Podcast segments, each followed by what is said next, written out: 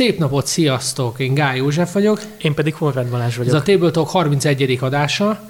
Boldog új évet mindenkinek, bár most már, most már több mint két hét eltelt az új évből, de még nekünk nem sikerült sajnos idei adást csinálnunk, de majd most.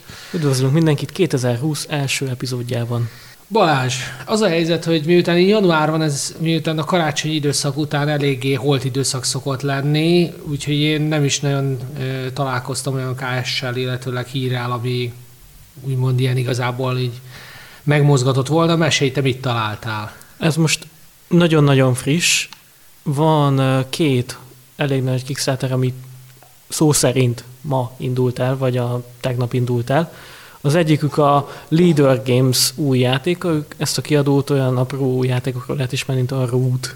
Uh-huh, uh-huh. És ők, ők indították el az Oath Chronicles of Empire and Exile nevű játékot, ami azt ígéri, hogy egy gyakorlatilag egy olyan kampányjáték lesz, ami nem kampányjáték, egy olyan legacy, ami nem legacy, ugyanis arról szól a játék, hogy egy, egy ilyen fantasy, high fantasy birodalom van krízisben, és a játékosok ebben a krízis helyzetben próbálnak gyakorlatilag politikai, stratégiai tervezésen keresztül hatalmat szerezni a birodalom felett. Uh-huh.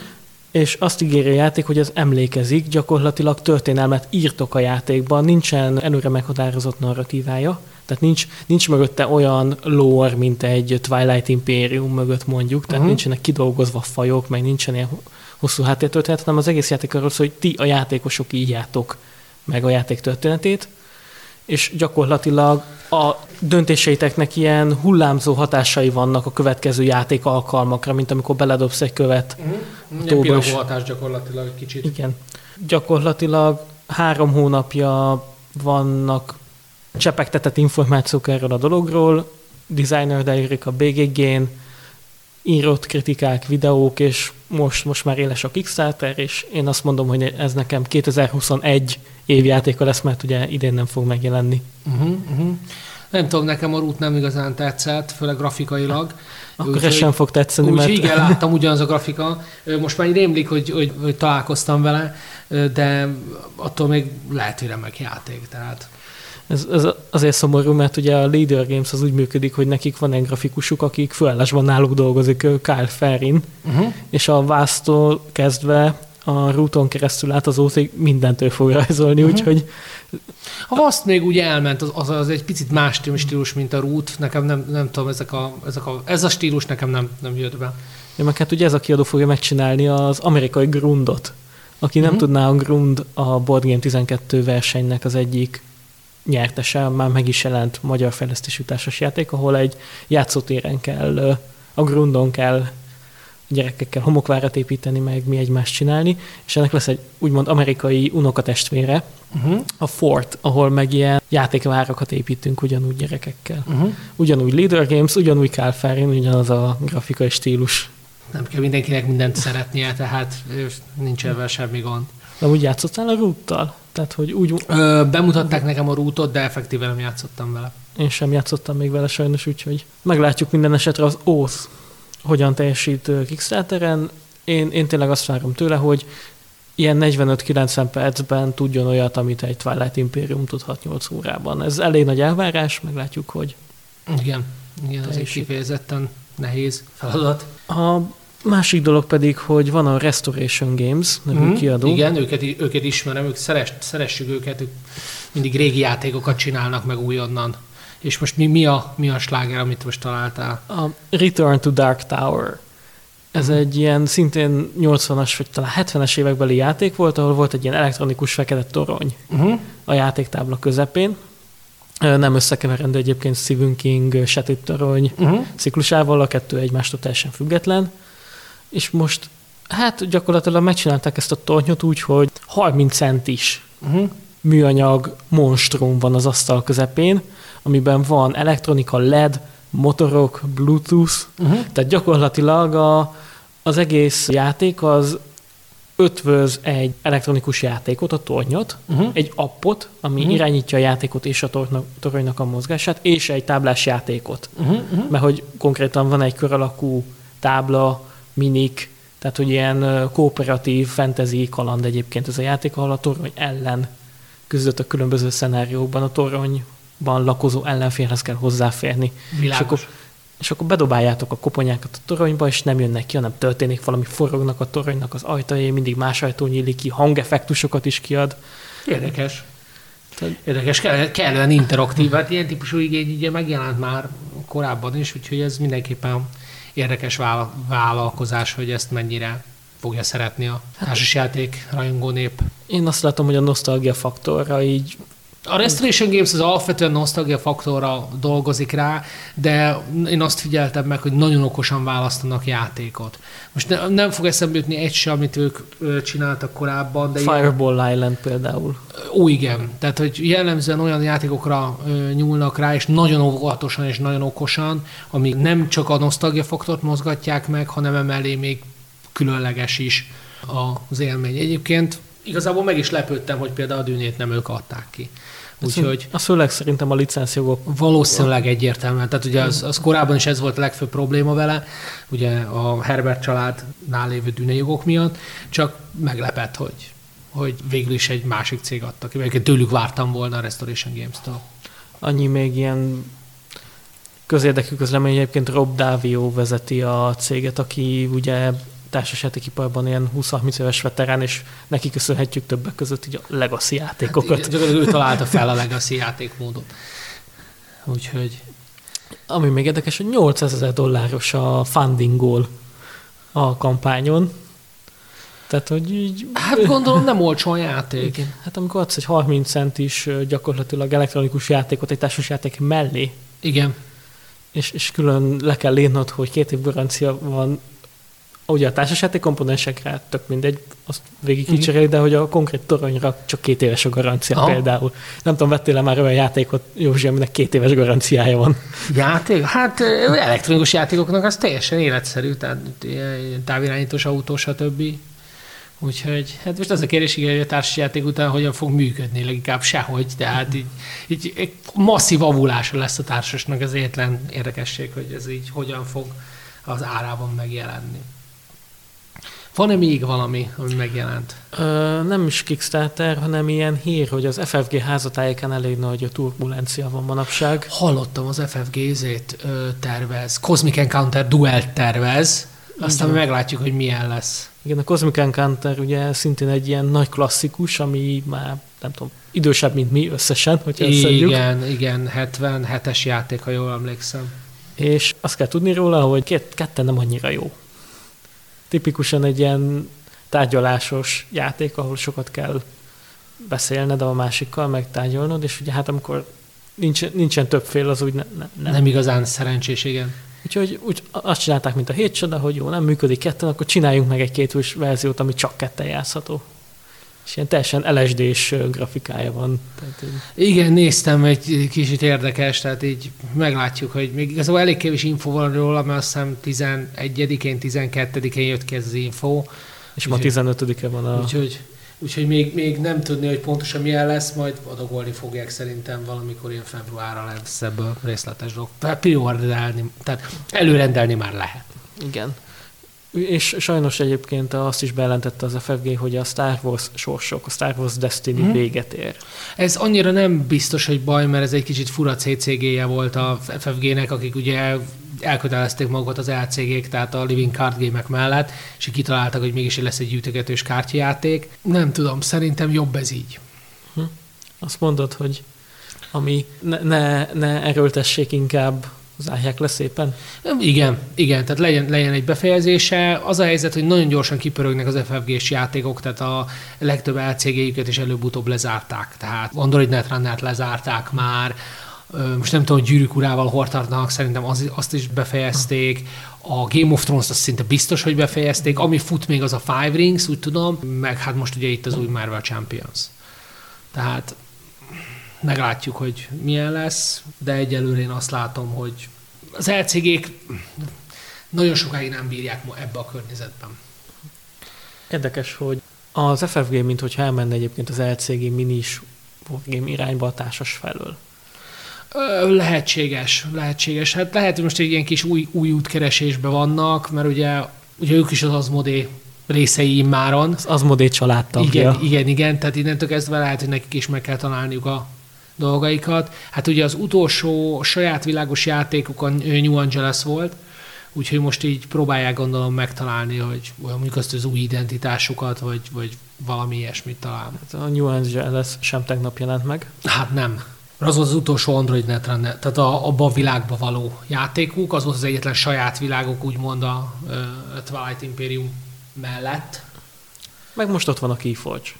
Hát igen, de ha jól tudom, azt, azt ők adják ki? Igen, Keyforge az FFG játék. Ó, hát akkor, akkor valószínűleg ar- arra orientálódnak most. Tehát így visszatérnek a ősi Wizards of the Coast vonalhoz, és ugye nem ők a Wizards of the Coast természetesen, de hogy, hogy a Wizards of the Coast az a kártyából lett igazán sikeres a szerepjátékok mellett. Lehet, hogy valami hasonló az elképzelés az FFG-nél is, hogy akkor kártyázzunk. Igen, igen, tehát amit mondtam, az csak újra fogalmazva, hogy a klasszikus asztali igen. társasjátékok felől nagyon úgy néz ki, hogy a X-Wing, Armada, kártyás játékok felé orientálódnak igen, meg. Meg ugye a Star Wars Legion, az igen. meg a másik. Hát igen, meglátjuk, hogy nem is tudom, Legion megjelent? Már most így nem vagyok, nem követem pontosan. Legion már. tavaly jelent meg, és jönnek hozzá folyamatosan a kiegészítők. Uh-huh, uh-huh, Tehát, uh-huh. hogy nagyon a mini, mini erős asztali wargame vonal. Ja igen, most már megvan, eszembe jutott. Nem, az a helyzet, hogy én a wargame-eket így nem nagyon szoktam, mert nem vagyok, tehát nem szeretek figurát festeni, alapvetően nem vagyok nagy wargamer, meg úgy annyira nem érdekel, úgyhogy ezt gyakorlatilag nem elengedtem. Hogyha már szoba kerültek a wargamek, akkor így ugye a mai adásunk főleg arról szól, hogy visszatekintünk 2019-re, és összefoglaljuk az évet, és itt szeretném megemlíteni azt, hogy a társasjátékos közösség, és elsősorban itt a Wargamer közösséget mondom, elveszített három kiváló dizájnert egyébként 2019-ben. Mm. Szerintem nem is beszéltünk róluk előző adásokban, csak itt tényleg szeretném megemlíteni, hogy mind Francis Tresham, mind Chad, Chad Jensen és mind Richard Burke elhúnyt 2019-ben, és ők olyan tervezők, Francis Treshamnek köszönhetjük az, az 18XX vonatos uh-huh. játékokat, uh-huh. és a legelső, a Tech Tree, az, az konkrétan ő volt, ő csinált Igen. először Tech Tree-t. Chad Jensen pedig olyan apróságot adott nekünk a GMT-n keresztül, mint a Dominant Species. Uh-huh, uh-huh, uh-huh. Hát Richard Burke pedig ő a Wargame-ek pápája volt Igen. gyakorlatilag. Igen. És hogy ilyen szempontból eléggé szomorú év volt 2019 a Wargamereknek. Volt kit elbúcsúztatni. Hát meg ugye a, a heavy játékok. Atya, mert az 18XX, tehát a 18XX típusú játékok, amiből majdnem minden évben jön ki új, az, azok jellemzően a 6 plusz órás komplex stratégia, tehát vonatos stratégiák, amik jellemzően ilyen nagyon-nagyon komplex részvényekkel, útépítéssel, mindennel vonatkozós. Ez egy külön szubkultúra gyakorlatilag. Igen, igen kifejezetten.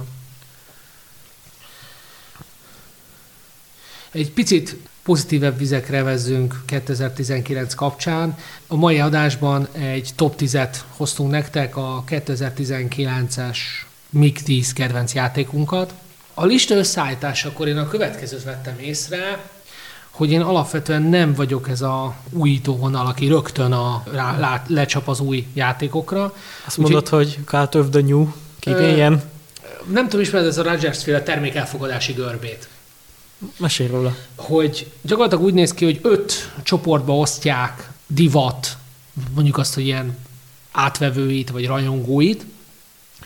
A korai szakaszban vannak az újítók, innovátorok, akik ugye gyakorlatilag megteremtik ezt a divatot, tehát akik rájönnek, hú, ez tök jó, akik azonnal megveszik a terméket? És akik azonnal megveszik a terméket, ez ugye nálunk a társasági csoportban KS pápáink gyakorlatilag, akik rendszeresen mindig csinálják, szervezik, új megrendelés, új KS, kiszáll be, csoportos, stb. Vannak a korai elfogadók, ez általában 13,5 százalék, az újítók az 2,5 százalék, a korai elfogadók 13,5 százalék, van Hát ők, akik, amikor megjelenik, akkor hú, ez, ez kell nekünk, ez egy hagyományos megjelenés esetén jellemzőbb, jobban, jobban látható. Mert ugye a, tehát az újítók megtalálták, hogy mi a tuti, és ők azonnal le is csapnak rá. Van a korai többség, ez 34 százalék, ez gyakorlatilag itt csúcsosodik ki a, egy, mondjuk azt, hogy egy játék divatja, mert ugye ez játékra, tehát társas játékra, és nagyon jól alkalmazható. Van a késői többség, szintén 34 százalék, ez gyakorlatilag itt telítődik egy piac, tehát ez az a pillanat, amikor egy adott termékből legyen ez sportszermárka, illatszer, bármi, akár, és természetesen ez a társasjátékra is vonatkozik, ekkor telíti a piacot, és végül vannak a lemaradók, akik még a végén így, így gyakorlatilag így bele, belefutnak, és azt mondják, hogy, hogy hú, ez, ez végül is nekem is érdekelhet, és akkor még ott, ott van valami, de igazából a piac telítőzést azt a késői többség végével tekintik. És azt mondod, hogy te egy lemaradó vagy? Én nem tekintem magam lemaradónak, én a játéktól függően, mert azért nem minden játék ilyen, én jellemzően a késői többség mondjuk azt, hogy elején tartalmazom, vagy szoktam lenni, tehát én, én vagyok az, aki, aki úgy van vele, hogy ha, ha, ha, na jó, most már mindenki ebben játszik, akkor ját, veszek én is egyet. Olvastam egy olyan véleményt reddit hogy, hogy valaki megjelenés után legkorábban egy évvel vesz meg egy játékot, hogy megnézze, hogy úgymond kiállta a piac próbáját, mm-hmm. hogy, mit, hogy megjelenik egy játék, eltelik egy év, az alatt ugye elég sok vélemény gyűlik össze a játékról, meg kiderül az, hogy tényleg milyen a játék, mert ha egy évet van valami a piacon, az a legjobb playtest. Így van, így van. És azt mondta az az illető, nem tudom sajnos pontosan idézni, hogy ő megvárja ezt az egy évet, és hogyha az, azután az egy év után azt látja, hogy ez tényleg egy jó játék, akkor megy rá. Na, ő egy tipikus szerintem lemaradó. Igen, igen.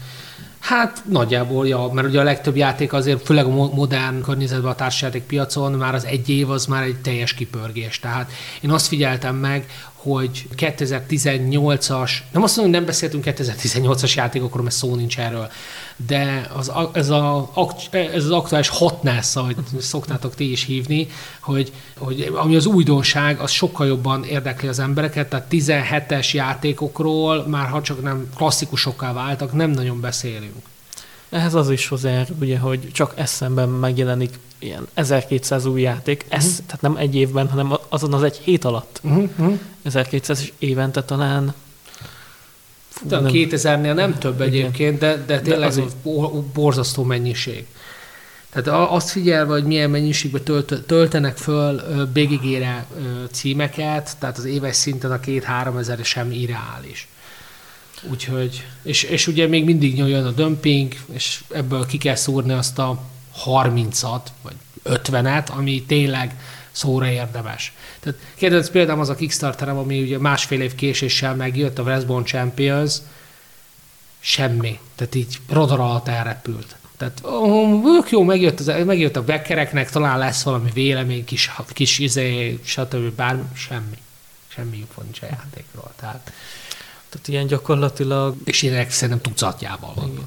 Va, van angolul ez a one trick pony kifejezés. Igen, igen, igen. Hogy ilyen egyszer használatos. Igen, körülbelül. Ez nem azt jelenti, hogy, ez a, hogy ezek a játékok rossz játékok, egyszerűen csak így semmi. Tehát így nézegettem ugye a, a BGG Climbers-t nagyon szeretem nézegetni, mert csomó olyan dolgot meg tudok nézni, ami így, ja, ez így elkerült a figyelmemet, mert a hype vonatra például nagyon jól fel lehet aki, vele. Aki nem ismeri, ez egy olyan lista, ami azt szűri össze, hogy melyik játékok haladtak előre a legtöbbet a ranglistán. Egy és, hét alatt.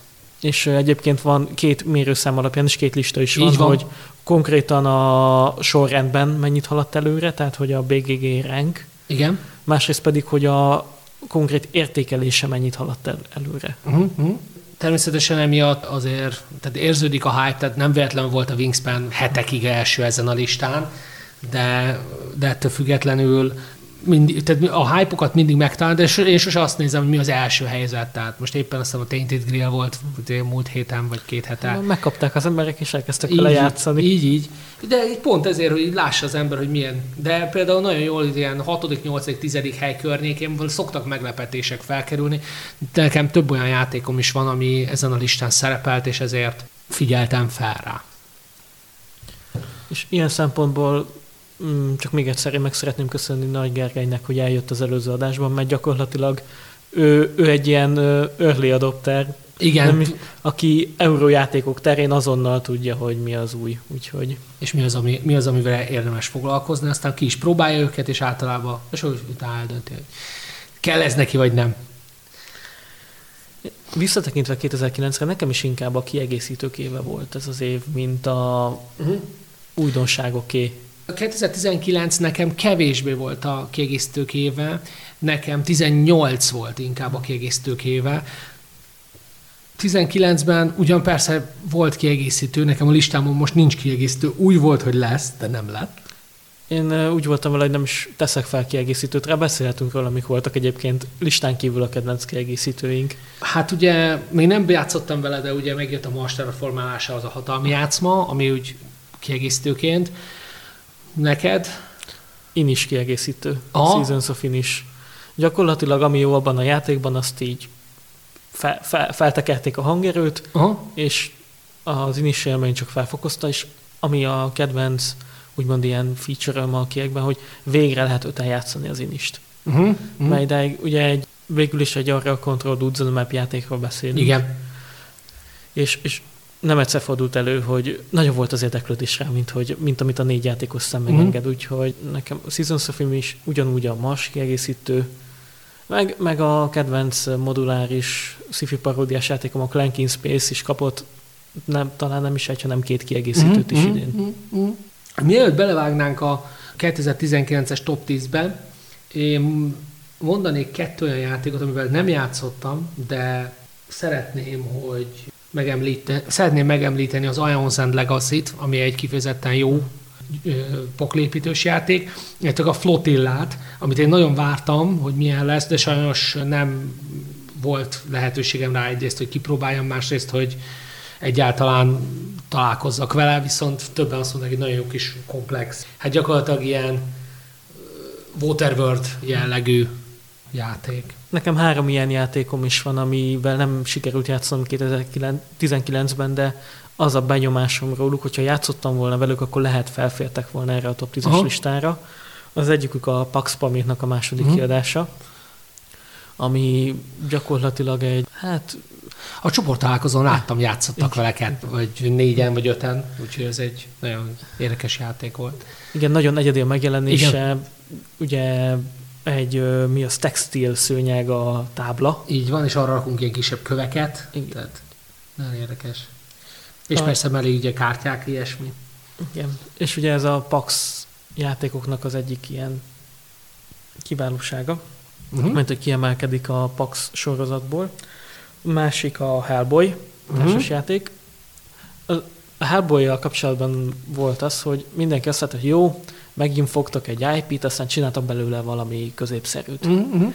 És megjelent a játék, és kiderült a vélemények, kritikák alapján, hogy nagyon jó dungeon crawler lett. Mm. Tehát, hogy abban a műfajban, amiben játszik, állítólag nagyon-nagyon kiváló, és ott van a polcomon, még nem tudtam vele játszani. Mm-hmm de érdemes tényleg, aki szereti a hellboy vagy érdekli ez a világ, az csekkolja le a Hellboy társasjátékot. Gyakorlatilag ugye ilyen ameris, kockadobálós, megyünk, kooperatív uh-huh. verzióban, a Dungeon Crawler műfajában is, és téma feldolgozásában is kiváló alkotás. És végezetül a Watergate. Ah, igen, a, gyakorlatilag a kétfős. Azt mondták a Tom Vézelék, hogy gyakorlatilag egy ilyen gyorsított Twilight Struggle. Így van. Tehát, hogy egy órában megcsinálja azt, amit a Twilight Struggle háromba. És az egyik oldalon ugye Nixon, aki próbálja kitölteni az elnöki ciklusát, másik oldalon pedig a Washington Post hmm. zsurnalisztái, akik meg összekötik a pókhálót és próbálják bizonyítékokkal megerősíteni Watergate botrányt. botrányt. Szerintem ez a 70-es években történt, most így bevallom, hogy nem vagyok benne biztos, de nekem a 70-es évek elején rémlik. Biztosan a 70-es évek, mert ugye Kennedy 63-ban halt igen, meg. Igen. És akkor utána. Szóval ez a három játék részemről az, amivel, hogyha játszottam volna, valószínűleg felkerültek volna a top 10-es listámra. Kezdte akkor a tizedik helyzettel. A tizedik helyezettem az egy azért érdekes játék, mert olyan játék, ami már volt egy epizód, hogy nem, én személyesen nem szeretem, de uh-huh. látom, hogy miért jó. Uh-huh. Tehát, hogy elismerem, hogy, hogy ez egy jó design, meg jó uh-huh. játék, csak nekem személyes preferenciámban egyébként én nem, tehát nem fogom megvenni, de amúgy pont, pont egy ilyen tizedik helyre szerintem uh-huh. illő, és emli, meg kell említeni a Black Angel-t. Uh-huh. Uh-huh. Ez a játék szerintem még nem is nagyon kapható kereskedelmi forgalomban, vagy ilyen limitált megjelenés. A Genconon volt először publikusan elérhető, ez szemben talán már meg is jelent úgy rendesen, és tényleg a, egy ilyen francia szerző hármasnak a uh-huh. több évnyi munkáját megkoronázta a Pearl Games, azt hiszem, az uh-huh. Modi családtagjaként Ayanutun grafikájával, tehát ilyen nagyon-nagyon lenyűgöző egyébként a, a jelenléte, a, vagy az asztal Uh-huh. A table presence table presence. Keresem rá a magyar szót, de nem találom. És Hát, tény, nem tudom, igazából ezt így asztali megjelenésnek, Igen. tehát így gyakorlatilag ezt így lehet fordítani. Így. és félre ne értse senki, ez egy ilyen jó sok fogaskerékkel rendelkező eurójáték. Mhm. De egy ilyen tényleg nagyon lenyűgöző, ilyen szemkápráztató grafikával, meg komponens, komponensekkel, úgyhogy aki szereti a, és inkább taktikus játék, nem stratégiai. Uh-huh. Tehát aki sz- szereti a dice draftingot, meg az ilyen tényleg találd meg, gyakorlatilag a játék arról szól, játékelmény szempontjából, hogy húzogasd a kapcsolókat, és nézd, hogy hol, hol mozdul át a dolog, mint hogyha egy ilyen nagy Goldberg machine próbálnál Mhm. optimalizálni.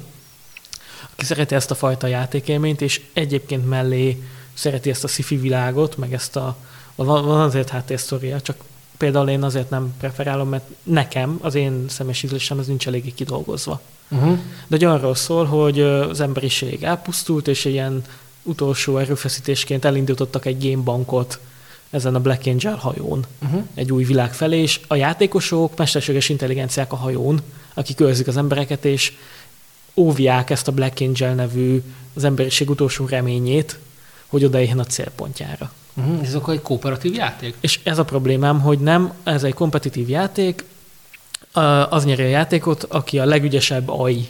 Értem, és aki a értem, legügyesebben értem. csinálja a dolgát, és, és akkor ő lesz az új otthonban a, a gyakorlatilag a... Hát ez kicsit ilyen, mint a Thunderstone Quest, mert ott is ez volt, hogy ugye attól még, hogy legyőzzük a főellenséget, és küzdünk a szörnyek ellen, attól még Igen. egy, egy kompetitív játék, egy kiküzdött legjobban Igen, gyakorlatilag. van.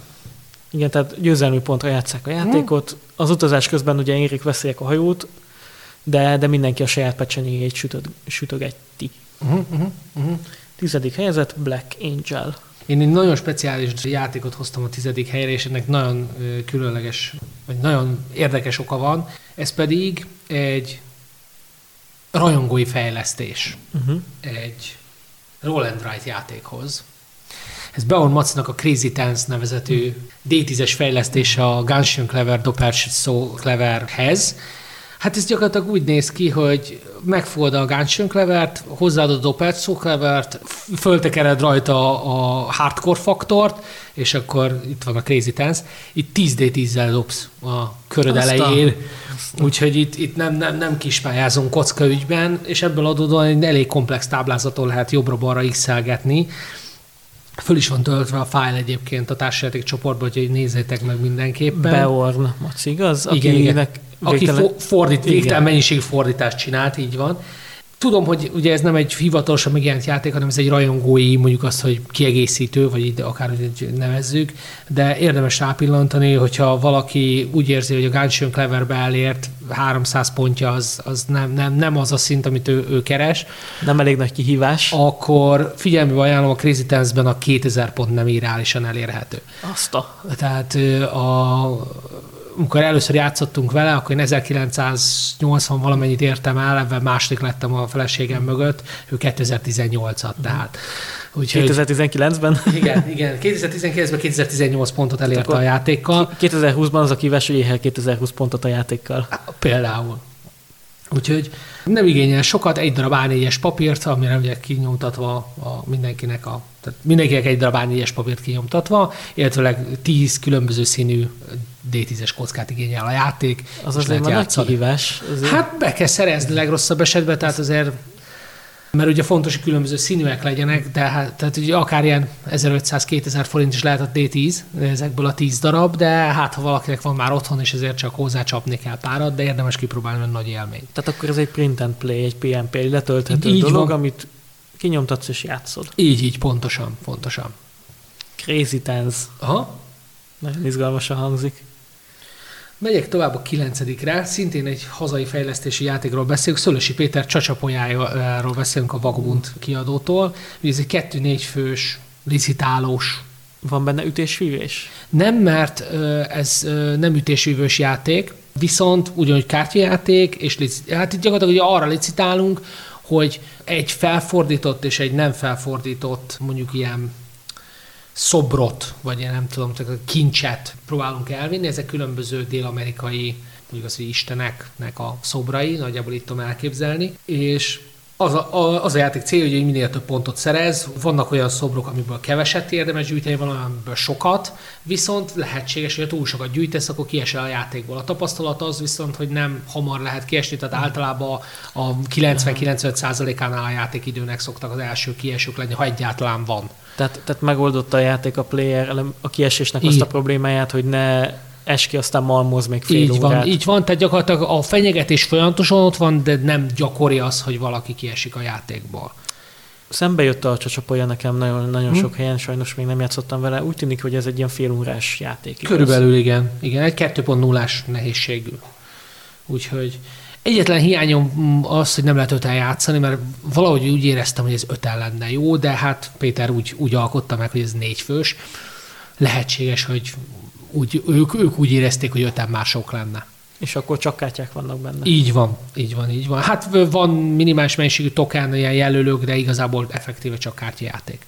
Tehát azokkal licitálunk. Nekem a kilencedik helyezettem az egy kicsit csalok. Aha. Ugyanis azon gondolkodtam a listaírásakor, hogy olyan játék rá kell el, ami magyarul 2019-ben jelent meg, de egyébként már érhető régóta, és a, tehát mit tudom én, Aha. ami végül nem írtam fel, Szellemek szigete Spirit Island, mm-hmm. 2019-ben hozta be a Game Club a magyar piacra, egyébként már ki 5 éves a játék, vagy nem tudom mm-hmm. milyen megjelenésű, nincs is rajta a listámon, és a kilencedik helyezettem az, az a Klask. Aha. És azért csalok, mert a, most jelent meg egyébként a négy fős. A négy fős változat az idei, igen. Illetve a Reflex Shop most jelentette meg a magyar változatot mm-hmm. belőle, és Szerintem ugye nem biztos, hogy társasjáték egyébként. Ezen lehet vitatkozni, de én úgy hiszem, a Clash már a tavalyi TÜ-n is kim volt, de ebben nem vagyok biztos. De szerint igen, a tavalyi Play Item, vagy a tavaszén, vagy a tavalyi Play Item már kim volt. Már most 2018-ról beszélek, ugye 2020 elején, de szerintem végül is én is raktam bele szerintem olyat, ami idei, tehát 2018-as játék, de esetleg magyarul 19-ben jelent meg. Úgyhogy az, hogy társasjátéke, figyelj, kette játszunk, asztalnál elvileg tekinthető társasjátéknak. Meg Inkább amíg, ilyen ügyességi, de hát vannak ügyességi társasjátékok is. Meg amíg a Crocodile BGG Top 100-as játék. Hm, szerintem az krokinolnak ejtik. Lehet, hogy krokinol, igen. ezt, ezt majd, majd, majd ja. kiokosítanak minket. Krokinol, szóval amíg az BGG Top 100-as játék, uh-huh, uh-huh. addig szerintem a Klaskot is bátra lehet nevezni társasjátéknak, mert gyakorlatilag az nagy különbség nincsen, pöckölsz valamit, uh-huh. jó, most feltétettem. A technikál máshogy, igen. igen de... Tehát ö, ott gyakorlatilag léghoki, uh-huh, csak uh-huh. mágnesekkel. Így, így, így, így. Vagy csocsó. Uh-huh, uh-huh. De szerintem ilyen tényleg felhőtlen gyermeki szórakozások laskal játszani. Nézzétek meg Győri Zoli videóját, hogy a feleségével Rékával együtt laskoznak. Szerintem nem, nem tudják, de gyakorlatilag eltörnek játék közben, és röhögés partivá válik az egész. Vagy egyébként a with Geeks-en is meg lehet nézni Clash partikat. Uh-huh. Mi a nyolcadikad? Nyolcadikam az egy roll and write játék, bár nem roll and write, inkább húz és rajzolj. Uh-huh. Flip and write. Flip and write, second chance, második esély. Uh-huh. Uh-huh. Uh-huh. Azért tettem fel a listára, mert elképesztő, hogy milyen jól tud működni egy ennyire lecsupaszított játék. Uh-huh. Tehát, hogy ez az, amikor már nem tudsz belőle mit elvenni. Uh-huh. Tehát ennél, ennél minima, minimalistább tetriszezős társasjáték szerintem nincs, és nem is létezhet. Uh-huh. Ugye emlékszem, hogy te is kipróbáltad egyébként. Így van, így van. Én, én nagyon szeretem a második esélyt. Gyakorlatilag ez olyan, mint a King Domino Bruno Katalától, ez a második esély Uwe Rosenbergtől, tehát igen, ez a leg, legjobban lecsupaszított Tetris játék, tehát nem csinálsz más, tényleg csak berajzolgatsz. Kicsit úgy érzem közben, mint hogyha meditálnék tényleg, hogy ilyen... Egy kicsit igen olyan, igen. Tehát, hogy persze azért az is energia, hogy most itt tehát be tudja apézni tőle az ember ám, hogy most akkor mit, hova, melyiket, de alapvetően tényleg egy ilyen könnyed, tényleg egy könnyed 10-15 perces filler. Talán ugye úgymond a patchworknek ilyen tesója. Uh-huh. Hát ugye az az alap, tehát ugye abból indult ki az egész. Illetve igazából nem abból, hanem Fist for Odinból, de... Fist for Odint azt nem ajánljuk mindenkinek. Hát figyelj, nézd, én rájöttem, hogy a tetrisezésben én alapvetően a egyszerűbb dolgokat szeretem, tehát most Fist for Odin, Patchwork, Indián nyár, ezek remek játékok, csak nekem én nem ezt keresem a játékokban, tehát ha tetriszezni akarok, akkor ott a második esély. Uh-huh. És én is azt mondom, tetrisezésben második esély vagy Patchwork. Uh-huh.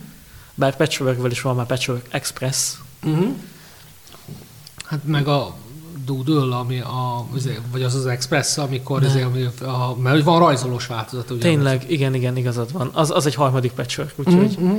De szerintem, mind, és egyébként Pacsi a kompajának, hogy szerintem villámgyorsasággal behozták a magyar piacra.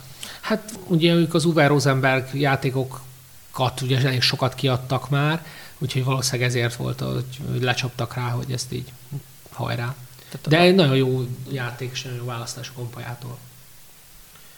Neked mi a nyolcadik helyzet? Hát bele kellett raknom egy Amerita felsorolásba, mert hát azért... Csak nem... egyet? Gyorsan megnézem, technikailag egyet. Amíg azon lehet vitatkozni, hogy a másik az, EU, az Ameriel szerintem nem. Szóval nem ez is raktam az Awaken Williams-től.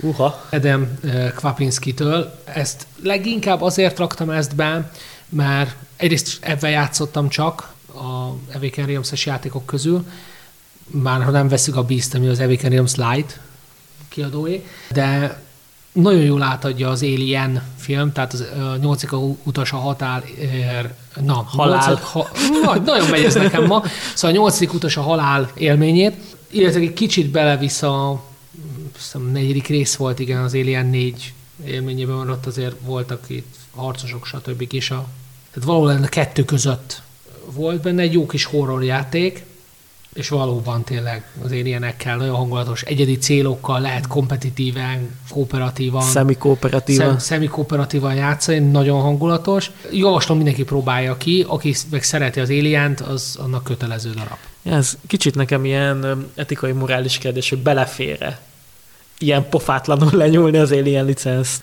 a licensz nélkül? Hát az a helyzet, hogy nem tudom pontosan a jogi és egyéb dolgokat. Igazából ez egy nehéz kérdés, mert nem tudom egyértelműen elmondani azt, hogy, hogy igen, de azt sem, hogy nem, mert nem tudom, hogy, a, hogy pontosan itt milyen jogi és egyéb hátterek voltak. De ha feltételezzük, az Alien semmilyen szintű jogi háttere nem volt, és nem is lehetett volna az Alienre, akkor azért ez valamilyen szinten problémás, mert azért mégiscsak, de... Már ki lehet mondani, hogy nem ez is egy Alien játék az Alien licensz nélkül. Uh-huh.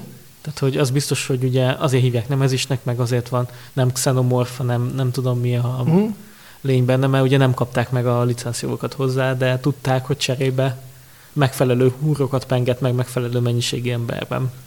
Valószínűleg ez, ez, ez szempont volt náluk. Én tartok tőle, hogyha ez egy IP játék lett volna, tehát tényleg Alien játék lett volna, akkor nem lett volna ennyire sikeres mert akkor elrontották volna. Nem tudom, miért van egy ilyen érzésem. Tehát jellemzően az IP játékokat valahogy, valahogy túl gondolják és elrontják. Nem az összeset szerencsére. Ez így van, nagyon kevés, ne, sőt, nem, nem is olyan kevés olyan játék van, ami eredeti, tehát ugye IP az az intellectual property, tehát a valamilyen szellemi, tulajdon szellemi tulajdonhoz kapcsolódó játék, ugye a Star Wars játékok a legtipusabb példa erre. Sokszor elrontják őket, mert túlság, túl gondolják a, a, ebben kapcsolatos dolgokat, és akkor emiatt így nem lesz igazán jó. Szerencsére nincs akkora jobbak a ilyen témából kapcsolódó társasjátékok, mint amikor videójátékból csináltunk filmeket, az sajnos kevésbé jött össze. Uwe Bollmester. Úristen. Hathatos ténykérése OK. Hát igen, várjuk még a jó videójátékos adaptációt mozivásznon. Igen. Igen, a Nemezis az egy nagyon jó mozivászon adaptáció. Igen. Az Awaken Realms ez a legsikeresebb játék olyan szempontból, hogy értékelés alapján már bekúszott egyébként a BGG Top 50-be a mm. Nemezis. Mm. Ezt egyik másik nagy övékön Rams játék sem tudta még megcsinálni idáig. És tényleg ez, ez tipikusan az, amit én csak hallottam róla, nem játszottam vele, hogy ülj le, próbáld ki, mert ez két-három óra lesz, uh-huh. és deríts ki, hogy neked való-e. Igen. Hát meg egyébként most jön fel a Tainted Grail, ugye az most kiment a beckerekhez, úgyhogy lehetséges, hogy a Tainted Grail az megfogja, meglátjuk. Meglátjuk. Szerintem ez a többen szeretik az alien mint a Arturi legendát. Tehát, hogy... Mm, én inkább az utóbbit preferálom, de De, majd, de, majd, de az a helyzet, hogy mint, mint ugye beszéltünk már a divat kérdésről, hogy az ilyenekben nem szoktam beleugrani. Szerintem ezt a podcastot két olyan ember beszélget most benne, akik pont nem az átlag ízléssel rendelkeznek. Ez tény, és ezt én büszkén vállalom. Úgyhogy egyébként köszönjük a Deltának, hogy bevállalta a nevezés ki, magyarul kiadását. Úgy tudom, már kapható. Vagy még nem, nem tudom, most én nem követtem, de már eléggé közel vannak hozzá, hogy kapható legyen, ha még nem kapható. Hát, amikor átvettem az Eldritch Horror kiegemet a sárkánytűzben decemberben, mint hogyha láttam volna a polcon. Igen. E- ennyit tudok mondani. Szerintem már meg lehet venni. Mm-hmm. Magyarul is. És mi a hetedik helyzeted? Ha ezt az, ezt az adást az eredeti időpontjába vesszük föl, ez a játék biztos, hogy nem kerül föl a listára, leginkább azért nem, mert nem játszottam vele. Ellenben most hétvégén sikerült játszanom Alexander Pfister legújabb komplex játékával. Uh, az embetűssel? Igen, a Marakaibóval, ami ugye egy karib-tengeri, hát igazából kereskedős, fejlesztős, harcolós, egy picit a Sid Meier féle Pirates játékot idézte nekem, de csak egy kicsit, tehát csak egy kicsit, de egyébként egy nagyon jó kis ilyen, hát mondjuk így, hogy tablóépítő, egy kicsi, kicsi engine builder is van benne, egy ilyen nagyon komplex játék, és most megértettem, hogy miért volt az eurósok nagy eurósok rajongásának a tárgya 2019-ben. Valóban egy nagyon jó kis komplex játék, sokféle lehetőséggel, sokféle megoldással, egy nagyon durva pontcsaláta a játék. Ugye az előző adásban sokat beszéltünk a Marakajborról, úgy emlékszem. Úgyhogy beszéltünk róla, igen. Úgyhogy azt kell mondjam, most már így, hogy játszottam vele, most már így értem, hogy, hogy miért jó. Nem azt mondom, hogy ez lesz a kedvenc játékom, de, de érdemes, érdemes odafigyelni rá. Egyébként én például a Great Western trail nem játszottam, úgyhogy így innentől kezdve nekem ez egy új élmény volt, hogy se a Great Western trail se a Mombaszával nem játszottam előtte, Aha. de így, hogy ezt most láttam, ez így most egy kifizetten érdekes élmény volt. Nekem a Great Western Trail az nagyon nagy kedvencem így az eurójátékok merítéséből, uh-huh. és na- nagyon érdekel elvisíkon, hogy a marakajból mennyiben más. Aha. Mert témájában egyébként én szívesebben vagyok kávboly, aki marhákat vissza az amerikai sztyeppén, vagy, bocs, mi az prérin, igen, igen, mint, igen. mint egy kalóz egy szigeten. Tehát, hogy ez megint személyes preferencia. Én jobban szeretem a Great Western Trailnek a témáját. Aha. Valamiért.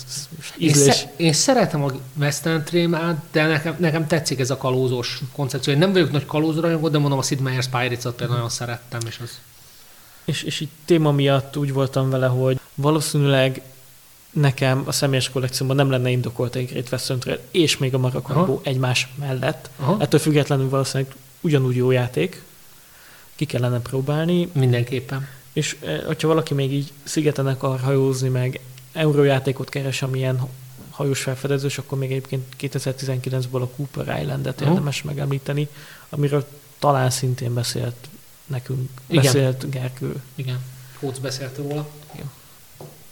Szóval nekem ez volt a hetedikem. Marakajbó. Így van. Alexander, Mr. Fister. Így van. Én nagyon érdekes egyébként, hogy a Blackout Hong Kong az így eltűnik az ő életművében. Uh-huh. Vagy ilyen úgymond négy nagy eurójátékot, eurójáték jelent meg tőle, már említett Mombasa, Nagy Western utazás, Blackout Hong Kong és Maracaibo. És a Blackout Hongkong így, mint hogy így eltűnt volna. Nem tudom, valami még se ismerem, tehát egy könnyebb játékot is megtalál például az Isle of Sky-t, de, de majd ránézek erre is. Hetedik nálad? Hát a hetes szám az, az egyértelmű volt, hogy mit, kit, ki, ki méltó a hetes számra, ez az igen és uh-huh. Zolék hetes bűvölete az, az tényleg a megint ez ilyen kis könnyű, könnyű csalás, mert ugye olyan kiegészítő az igen és az igenhez, ami nem kiegészítő, mert tudod... Igen játék gyakorlatilag. Igen. Ugye úgy van, hogy ha ezt megveszed, akkor tudsz vele játszani, nem kell hozzá az eredeti, de hogyha összerakod a kettőt, annyi pluszt kapsz, hogy 6 helyet akár mert 12-en is lehet igenezni, az, az elég durva lehet egyébként. Beszélt beszéltünk róla szerintem. Nekem a legfőbb problémám az a 12 fős igenezéssel, hogy, hogy ilyen klikkek alakulhatnak uh-huh. ki. Tehát én meg úgy jobban, szerintem sokkal szimpatikusabb, hogyha egy tömegbe beszél az ember, csapat, tehát a csapatok, és szerintem az hat főnél ez körülbelül ott meg is áll. Tehát annál följebb ez, ez már nem jól megoldható. Akkor meg sokan mondták azt, hogy szeretnének többen, úgyhogy ez gyakorlatilag válasz. Nem azt, nem azt mondom, hogy nem megoldható, mert sokkal érdekesebb megold, sokkal érdekesebb végeredményt tud prezentálni, csak túl soknak érzem a 12 főt. Hát az biztos, hogy egy beszélgetésben egyszerre 12 részt venni sokkal nehezebb, Igen. mint hatan. Mindenesetre igen, és volt vele ugye egy apró malőr a nyakkendőkkel. Igen. De ettől függetlenül nagyon-nagyon örülök neki, hogy a, ezt a kiváló parti, hát nem is parti játékot, mert egyszerre könnyed és mély az igen. Így van. Ez, ahogy ők fogalmazták, ugye Sony fogalmazott úgy, hogy beszélgetés indító parti játék, ez egy teljesen megfog, teljesen jól megfogalmazható. Tehát az, hogy ez számomra egy ilyen gateway. Hát most lehet vitatkozni, ezen is vitatkoznak egyébként, hogy ez játéke, szerintem az, és gateway szinten nagyon jó tud lenni. Tehát, hogyha nem effektíve játszani akarunk, hanem gyakorlatilag vagy egyfajta ilyen... Moderált beszélgetés? Mondjuk így, igen, arra, arra tökéletesen alkalmas tud lenni. Szóval tök jó, hogy jelennek meg az új igenek. Uh-huh úgy tudom, lesz 2020-ban is egy új igen. Elképzelhető, hogy hivatalos bejelentés nincsen, mondjuk ezt ilyen hinteket elszorogattak ugye az élőadások során. Igen. Kaptunk rá utalást. Igen, igen, hogy lehetséges, hogy lesz. Nem nulla az esélye. Úgyhogy hetedik helyen igen, és... Akkor és lépje tovább a hatodikhoz is. A hatodik helyen áll az utolsó ilyen könnyed játék, aha, aha. ami így rájöttem, hogy ugye nem, nem szokásos az ízlésünk. Én, én a családi játékokat, tehát én vagy nagyon tematikus, két-három órás játékkal szeretek játszani, vagy könnyedebb parti játékkal. Uh-huh. És pont az a családi kategória egyébként, ami a legsikeresebb, az nekem így a személyes preferenciámból így pont. Uh-huh. Nekem az két szék közül a pad alá mindig is. Tehát mit tudom, hogy nem akarok neveket mondani, mert lehet rajta lesz a listádon. A hatodik helyzetem az egy zseniális licitálós játék, a QE, Quantitative uh-huh. Easing. Hallottam róla, beszélt róla, róla azt hiszem Tom Weaselnek hallottam, hogy ő, ő is nagyon szerette ezt a játékot. Meg kéne néznem, mert engem nagyon érdekel ez a játék. Gyakorlatilag ez a ugye limit nélküli licit, hogy a játékosokon múlik az, hogy mennyire inflálják el a licitálást. Aha. Tehát, hogy valaki elkezdi kettővel, és másik meg rá kétezret. Uh-huh. És onnantól kezdve kétezertől folytatódik a játék. Uh-huh. És ugye az, hogy mennyit költesz, az meg a játék végén, aki a legtöbbet költötte, az kiesik. Igen. Tehát ilyen szerintem úgy, hogy gyakorlatilag kicsit így fricskát mutat a, az, annak a pénzügyi eszközrendszernek, amivel a válságot kezelték, hogy ilyen nyomatták. Igen, igen, hát ez a pénznyomtatás. Pénznyomtatás. Ugye, ezt ugye a legtöbb, legtöbb válság esetén, főleg az Egyesült, az Egyesült Államok így oldják meg, hogy pénzt nyomtatnak. Mármint többet. Ma amúgy is nyomtatnak pénzt, csak szóval, hogy, hogy egy ilyen egyébként viszonylag komplex, modern gazdaságot érintő kérdést játékosítanak. Uh-huh. És még jó is lesz a játék. Mert egyébként a licitálás mellett set collection van benne. Igen. Tehát, hogy így gyűjtögetni kell különböző dolgokat és mindez nem egy fél órában, tök zseniális, tényleg. Quantitative easing, hogyha tehetitek... QE, egy ilyen, ilyen bank vault, mi ez ilyen bank trezort gyakorlatilag, a, tudom képzeljetek abból, itt nem is nagy, mert ilyen kártyajáték méretű. Hát az. gyakorlatilag mint egy Dixit kiegészítő. Mm, igen, Kb. igen, akkor igen, a dobozon, igen, igen, úgy emlékszem. Igen. És a dobozon is látszik ugye, hogy ömlik a pénz. Igen. Hát neked hetedik helyen, nekem hatodik helyen van egy magyar játék. A... Már említetted a csapóját is, úgyhogy... Igen, igen, igen. A Likán stúdiónak az Unseen Domains világán, hát ők most így ontják a Unseen Domains világához kapcsolódó játékokat. Ez a Shard Hunters. Ó. A, ugye most egyrészt ez már kijött Kickstarteren, másrészt most terveznek egy új Kickstartert egy paklépítős játékra, már, már az első próba verziók már Tehát, vagyis van a videó, meg, tehát a Kickstarter page már látható volt, hogy ilyen el, el, előnézeti. Ez állapotó. volt az, amit posztoltak egy Facebook csoportban, visszajelzéseket kérjenek. Így van, így van, így van, így van. Illetőleg ma lesz egy uh, újabb bemutatójuk, amit kíváncsian várok. Board Game Café, igaz? Í- nem, Vaultban lesz. Vaultban. Vaultban lesz. Hát ez ugye, amikor a, már halljátok ezt az adást, ezen már túl leszünk. Gyakorlatilag egy újabb verzióját a Shard Huntersnek akarják megcsinálni, jól hallottam, online változatban. Uh-huh. És akkor mi lesz az előzővel, hogyha csinálnak egy újat? Hát ugye ez egy online játék lesz, a Shard Hunters meg egy kártyajáték, tehát csak gyakorlatilag egy, ez lesz az online verzió. Azt kell tudni a Shard Huntersről, ez egy nagyon egyszerű, kettő-négy fős hát mondjuk azt ilyen, én duel játéknak hívom, gyakorlatilag arról szól, hogy kártyákat pakolgatsz egymással szembe, ezek csatáznak, és hát ilyen gyakorlatilag úgy csatáznak, hogy amelyik pont több pontot ér azt. Kicsit a Condottier eszembe a játék kapcsán, játék kapcsán, egy picit annál, sőt, jóval annál egyszerűbb, viszont nagyon jó pufa, tehát ez is egy ilyen kis filler, két komolyabb játék közé nagyon jobb lehet rakni, a grafika szép, hangulatos, sokféle karakter van, akik segíthetnek a gyűjtögetésben, és ezért ezt ez egy kicsit változatosabbá teszi a játékot. Nem kell túl sokat gondolni tőle, ez egy egyszerű kártyajáték, de annak szerintem nagyon jó. És 1v1 egyébként? 1v1, de lehet négyen is játszani. Más négyen, szerintem a fő koncepció az 1v1. De uh-huh. ezt meg kell kérdezni a Bonnár Balázsékat, uh-huh. hogy, hogy, hogy szerintük szerintük mi az optimális játékos most olyan dolog, hogy az ő honlapjukon lehet is venni, tehát hogyha, vagy csak, hmm. tehát, hogy ez Nem így... tudom, nem néztem meg, mert ugye én, én támogattam a Kickstarter kampányukat, úgyhogy nem néztem meg, hogy hogyan lehet további példányokhoz jutni, mert ugye nekem van saját példányom, és hmm. igazából kettő is. És ez miért jobb, mint az egy? Nem tudom, arra gondoltam, hogy esetleg kell valakinek a társaságba, úgyhogy valószínűleg eladó. Tehát a másik példa, a másik példa ez valószínűleg eladó lesz. Tehát még egyelőre nem foglalkoztam a kérdéssel. Á, tehát akkor az úgy egy v egy kártyajáték, hogy nem gyűjtögetős. Így van, így van. Az eredeti terv az volt, hál' Istennek nem ez lett a vége. Tehát az eredeti terv az volt, hogy ők egy gyűjtögetős kártyajátékot csinálnak, de én örülök neki, hogy nem így döntöttek végül. Emlékszem én még hat évvel ezelőttről egy magyar fejlesztési gyűjtögetős kártyajátékról, nem tudom mondani neked, a Raven igen. bármit. Igen, igen, igen, igen. Jó szórakozás voltam úgy, tehát hogy...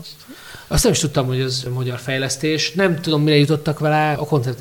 Én szeretem a gyűjtögetős kártyajátékok, kat abból a szempontból, hogy általában ezek jó játékok szoktak lenni, de a tapasztalatom az, hogy attól, hogy gyűjtögetős kártyajáték valami, az nem szerencsés most már hát, a 2000 10-20-as években, igen. Igen, tehát hogy HKK talán még van. Igen, van, van. De, de tényleg szerintem is így a piac, tehát piac ismeretében nem is az, hogy most én személyesen szeretem el, hanem nagyon nagy rizikó egy TCG-t kiadni. Igen. 2020-ban vagy 21-ben. Egy Igen. újat előzmény nélkül. Igen. Szóval a sátánt ez, ez nagyon érdekes, hogy akkor gyakorlatilag kaptunk egy 1v1 kártyajátékot, ahol egy pakot megvettél, és azzal tudsz játszani. Persze, persze, természetesen. Nagyon, nagyon egyszerű kártyajáték, tehát különböző fajta színek vannak benne, aminek különböző hatásaik vannak, piros, kék, sárga, a sárga az csak színesnek számít, az ilyen tiebreaker szempontjából lényeges, és ezen kívül mondom, hogy egy sima egyszerű ilyen számcsata, tehát akinek több, nagyobb értéke van, az nyer. És akkor a Shadhunt az világát várhatunk kiegészítőt hozzá, mindegy paklépítős játékban, mindegy digitális alternatívában. Így, így van, pontosan. Hát úgymond két irányba fejlődik tovább ez a, a igen. Igen, így, pontosan. Mi az ötödik helyezetted? Gondolkoztam ezen a játékon, hogy, hogy hogyan is kezdjem, hogyan kezeljem, ez az, ez hogyan kezeljem. Thomas Lehman játékát a Sandcastle Games-től. Ez a Res Arcana pontosan ez az a játék, amire én azt mondtam, ami nekem a, már nem eléggé parti, de nem eléggé mély. Gondoltam, hogy erre Igen. gondolsz. Ugye ez egy minimalista engine builder játék, Thomas Lehman elég jó, jó ebben, tehát a, a, ugye a For the Galaxy sorozat, tehát Race for the Galaxy, Roll for the Galaxy, stb. foglalkozott ezzel a kérdéssel. Nagyon szép grafikája van a játéknak, nagyon hangulatos. Én egy picit félek tőle, hogy úgy fog járni, mint a Seasons. Tehát a Seasons egy klasszikusnak számít, hogy az évszakok, de attól félek, hogy nem lesz, tehát a túl kevés lap miatt nem lesz olyan komoly az újrajátszhatósági faktora, tehát viszont most már a felgyorsult világunkban ez már kevésbé probléma. Tehát azt, hogy bele tudsz rakni 30-40 játékot egy ilyen játékba, és azt mondod, jó, ennyi elég volt, az már most jónak számít. Van egy jó hírem, Józsi. Van kiegészítő, tudom. Pontosan. Tehát én azt érzem, hogy, hogy az alapjáték az, az, az valahol ilyen 30 és 50 között meg fog állni. Bár Hát az már nagyon jó. idő. Na most viszont pont ez a lényeg, hogy igazából ez egy vállalható mennyiség, még úgy is, hogy ez egy félórás családi játékról beszélünk, tehát ha már ismered, hogy mit kell csinálni, akkor nagyon pörgősen 30-40 perc alatt le lehet játszani. Ugye nagyon jó ketten, hárman, négyen is. Én négyen játszottam vele legutoljára. Nagyon jó combo building, tehát nagyon jól ki lehet, hogy oké, okay, akkor motorépítést azt hogyan oldjuk meg. Úgyhogy úgy döntöttem, hogy felkerül a listára, és be is szerzek belőle egy példányt, mert jó az, ha van. Igen, 2019-ből a Reszákána így kiemelkedik az átlagból gyakorlatilag. Igen. Tehát abból a két vagy 5000 játékból mindenki, ami megjelent 2019-ben, a Reszákána tényleg meg kell említeni, mert nagyon, nagyon ügyes az, ahogy, ahogy ezt a motorépítés élményt így bele tudja sűríteni egy családi játékba is. Igen, ráadásul ez a minimál design, már úgy értettem, minimál, hogy ugye minden játékosnak 8 lapja van, és abból csinálja meg az engine Ez, ez valami hihetetlen, tehát hogy nagyon szűk keretek közé be lehet húzni, és nagyon változatosan. Az én ötödik helyzetemnek a címe már elhangzott Mm. az adásban. Ez az Eon's End Legacy. Mm. Ezek szerint akkor te játszottál is vele. Én nem játszottam vele, én végig csináltam a kampányt. Ó, Úgyhogy nem, nem csak, tehát hogy, és nekem ez volt egyébként az első ilyen klasszikus Legacy játék, tehát uh-huh. Pandemic legacy még mindig valahol júniusban állunk, uh-huh. kell időpontot szerezni a többiektől. És az Eon's End Legacy volt az első tényleg Legacy játék, amit így összejött rá a négyfős csapat, és akkor tényleg megszerveztük azt, hogy hetente leüljünk és végig csináljuk. világos. És azt kell, hogy mondjam, hogy azt a Aha. Nem tökéletes egyébként, tehát hogy fő, főleg az, hogy így a, a narratíva, tehát hogy a, a sztori, amit így elmesél meg az egész köntös ilyen nagyon, nagyon, nagyon ilyen pony, kicsit ponyva érzésem volt, de a ponyva az tud jó lenni. Tehát, Persze. hogy és, és amúgy meg a, én nem játszottam előtte más End játékokkal, és nagyon fokozatosan tanítja meg a mechanizmusait, meg a működési módját az Eon's Endnek ez a játék.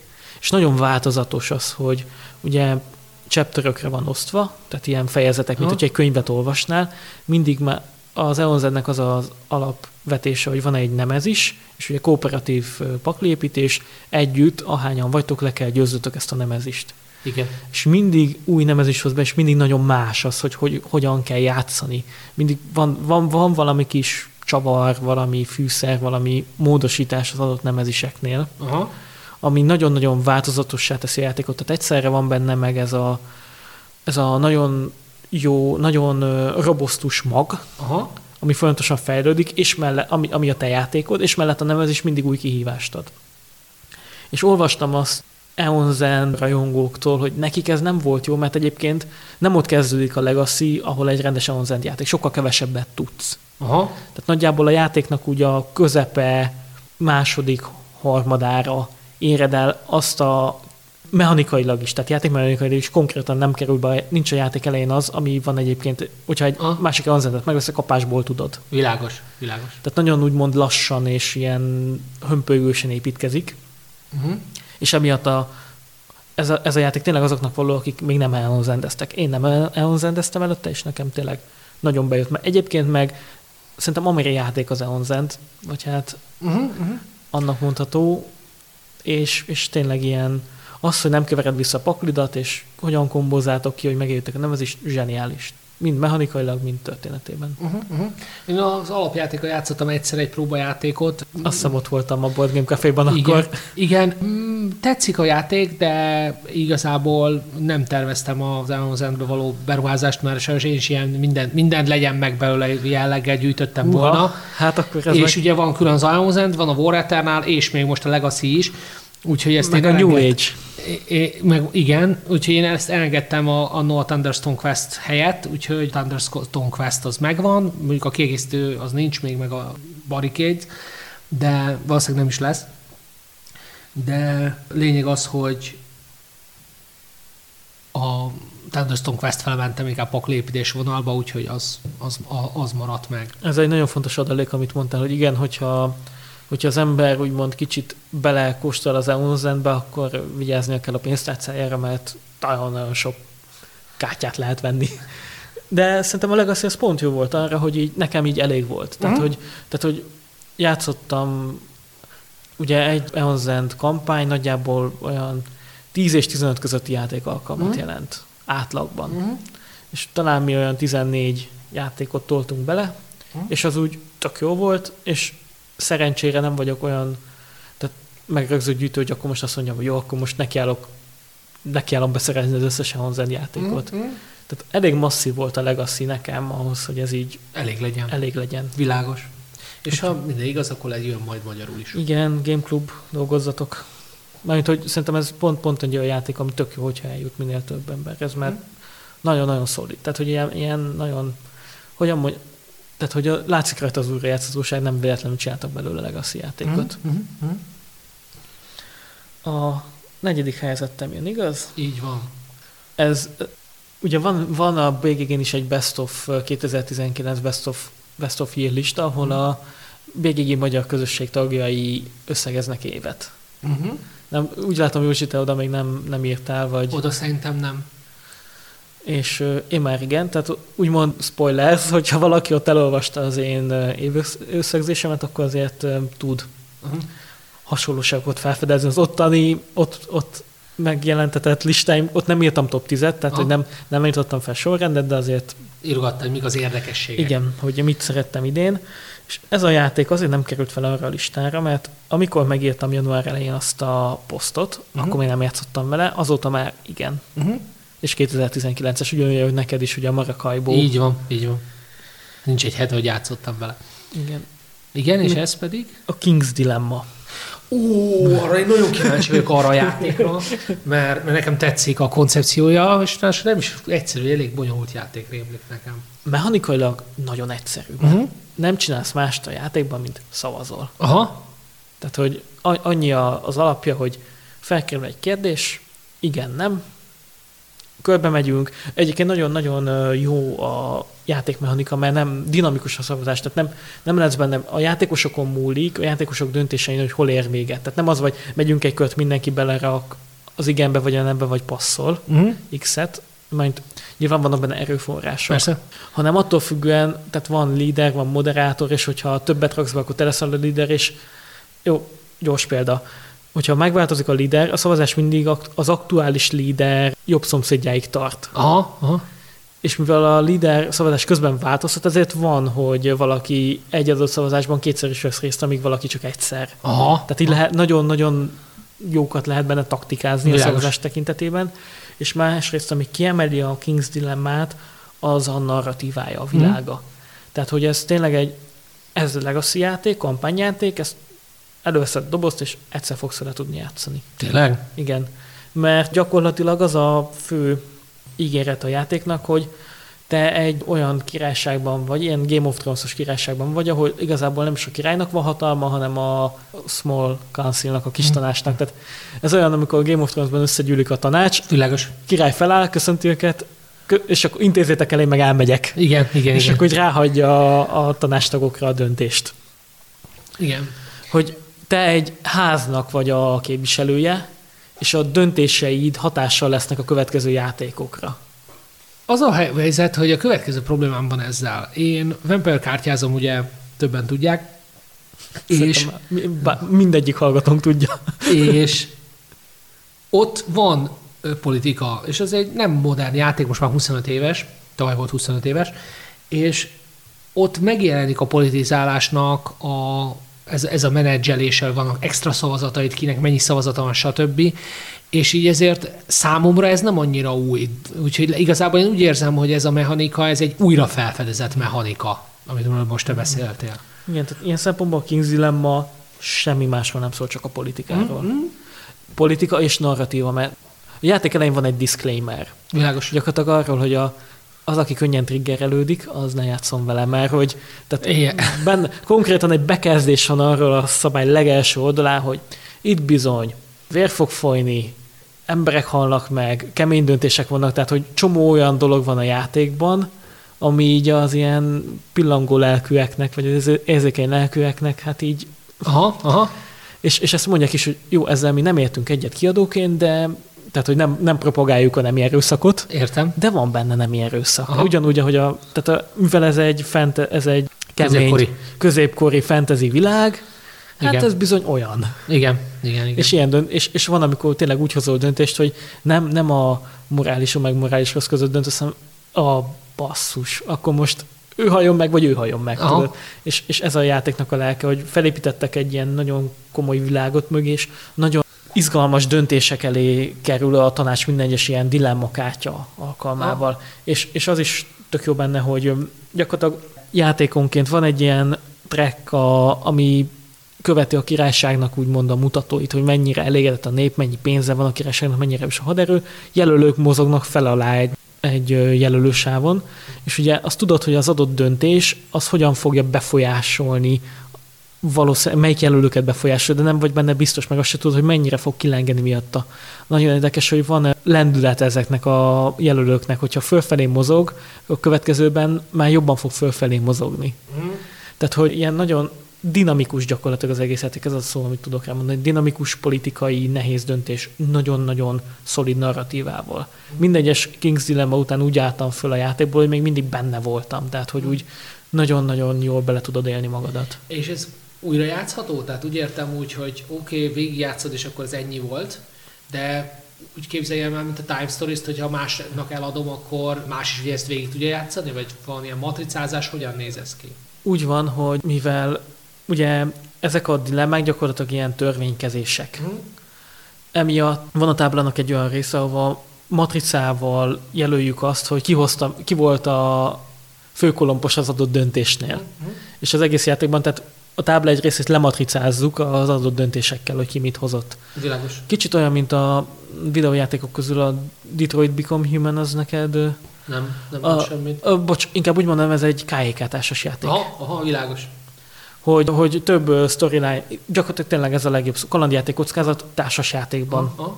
Mert hogy a döntések alapján a sztori bizonyos, me- megnyílnak bizonságok, mások meg ugye akkor nem fognak. Uh-huh. Sok ilyen envil, boríték van benne különböző storyline-okkal, uh-huh. és akkor bekerülnek az adott storyline kapcsolatban döntések a, pakliba, másrészt meg vannak külön sztorikártyák, amik gyűlnek, uh-huh. és úgymond ilyen emlékeztetőként mutatják, hogy mi történt, mi történt az előző részekben. Uh-huh. És gyakorlatilag a story pakli folyamatosan fejlődik. Uh-huh. Értem, értem, világos. És emiatt két játék, lehet, hogy az egyik előbb véget ér, uh-huh. mert hogy más útvonalat választottak a játékosok, más döntéseket hoztak meg, de szerintem nem, és mivel ugye arról szól az egész, hogy megfelelő borítékokat nyis ki, meg megfelelő matricákat rak fel.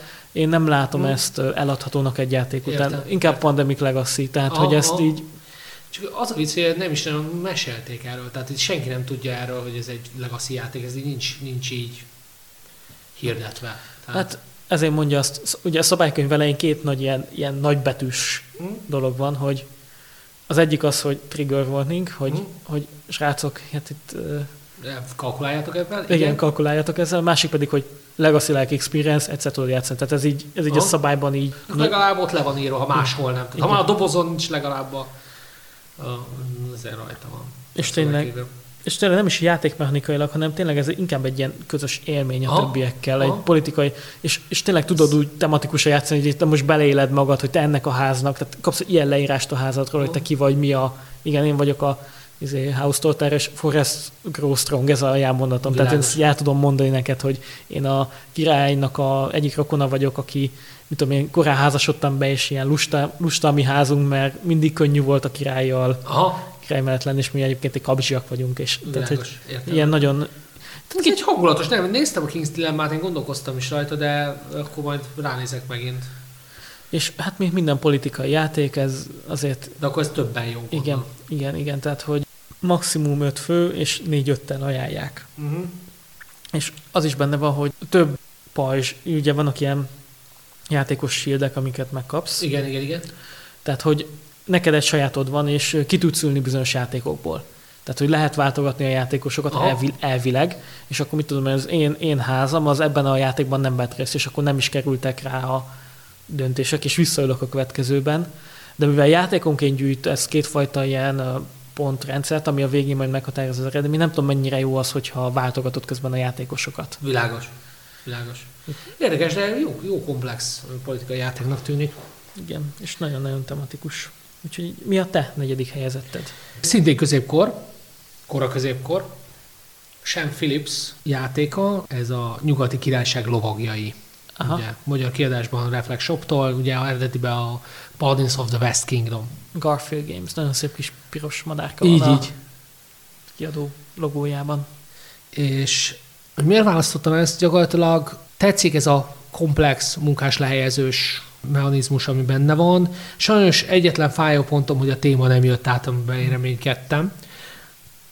Viszont ez, ez is, mint a marakai bónál, hogy keresztbe fejlesztgetés, e, tehát hogy minden mindenre kihatással van, és hogy nagyon jó, akár ketten is, ez, ezek azok, amik igazából a, ami azzá tették, hogy nekem ez nagyon tetszik. És a grafika is tetszik?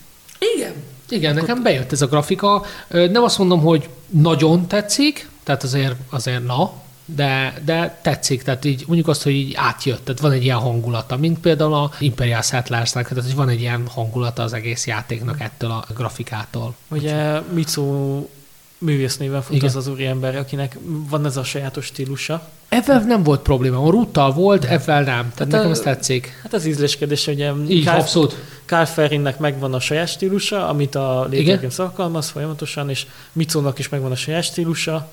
Hú, most itt elfelejtettem, hogy milyen nemzetiségű. Talán nem akarok hülyeséget mondani, valami európai ország. Aha. Talán Máltai, nem Aha. tudom. Tehát ő, szívesen kérik fel a kiadók, mert ugye neki megvan ugyanúgy egy sajátos stílusa, például a Dice Settle ezt is ő rajzolta, uh-huh. és azt általában szokták szeretni az emberek. Tehát ő, ő, annyi, hogy ő nem egy kiadóhoz van úgymond hozzákötve, hanem ő egy szabadúszó grafikus, aki talán a Garfield games az összes játékát ő illusztrálta, mert ugye volt a nyugati királyságos játékok mellett ez a Raiders of the North Sea. Így van, az, az, hát ugyan nem láttam közvetlen közel a játékokat, de úgy, úgy stílusügyileg rémlik, hogy szerintem azt is ő csinálta. Szóval az építőmesterek. Igen, nem, nem a, a lovagok, lovagok, a lovagok, lovagok, bocsánat. Lovagok. Egyrészt az építőmesterek az egy évvel korábbi, másrészt az, azért tetszett, mert ez jobb ketten, tehát ez kevésbé igényli a több játékost, komplexebb is, viszont nagyon sokféle, nagyon sok mindent kell menedzselni, és én szeretem alapvetően az ilyen mikromenedzses játékokat, és pontosan ez, ez az, ami ebben is tetszett, hogy lehet itt fejleszteni, lehet ott fejleszteni, szépen így kiépül a birodalom, egyre könnyebbek és könnyebbek lesznek a feladatok, tehát így jó. Jó megoldások vannak benne. Azért azt olvastam róla, hogy már feljebb lépett a, az építőmesterektől komplexitásban. Sokkal sokkal. Ugye nem játszottam az építőmesterekkel, de hogyha csak a BGG-re ránézünk, az építőmesterek ilyen 2-5 körül lehet, ez meg 358. Tehát akkor úgymond az építőmesterek volt a családi játék, Igen. ez meg már egy Igen.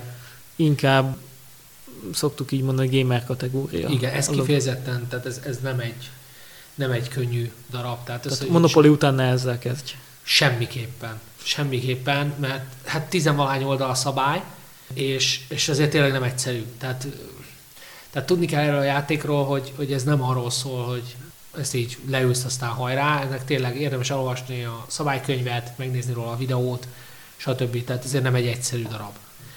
Nem, tehát igazából az ember előbb-utóbb ráérez, és tehát ez nem olyan, mint tudom én, mint egy Terra Mystica, hogy így ülsz fel, és nem érted, hogyha nincs kellő tapasztalatod. Itt azért az embernek van már társjátékos tapasztalata, akkor azért elég könnyen megért mindent.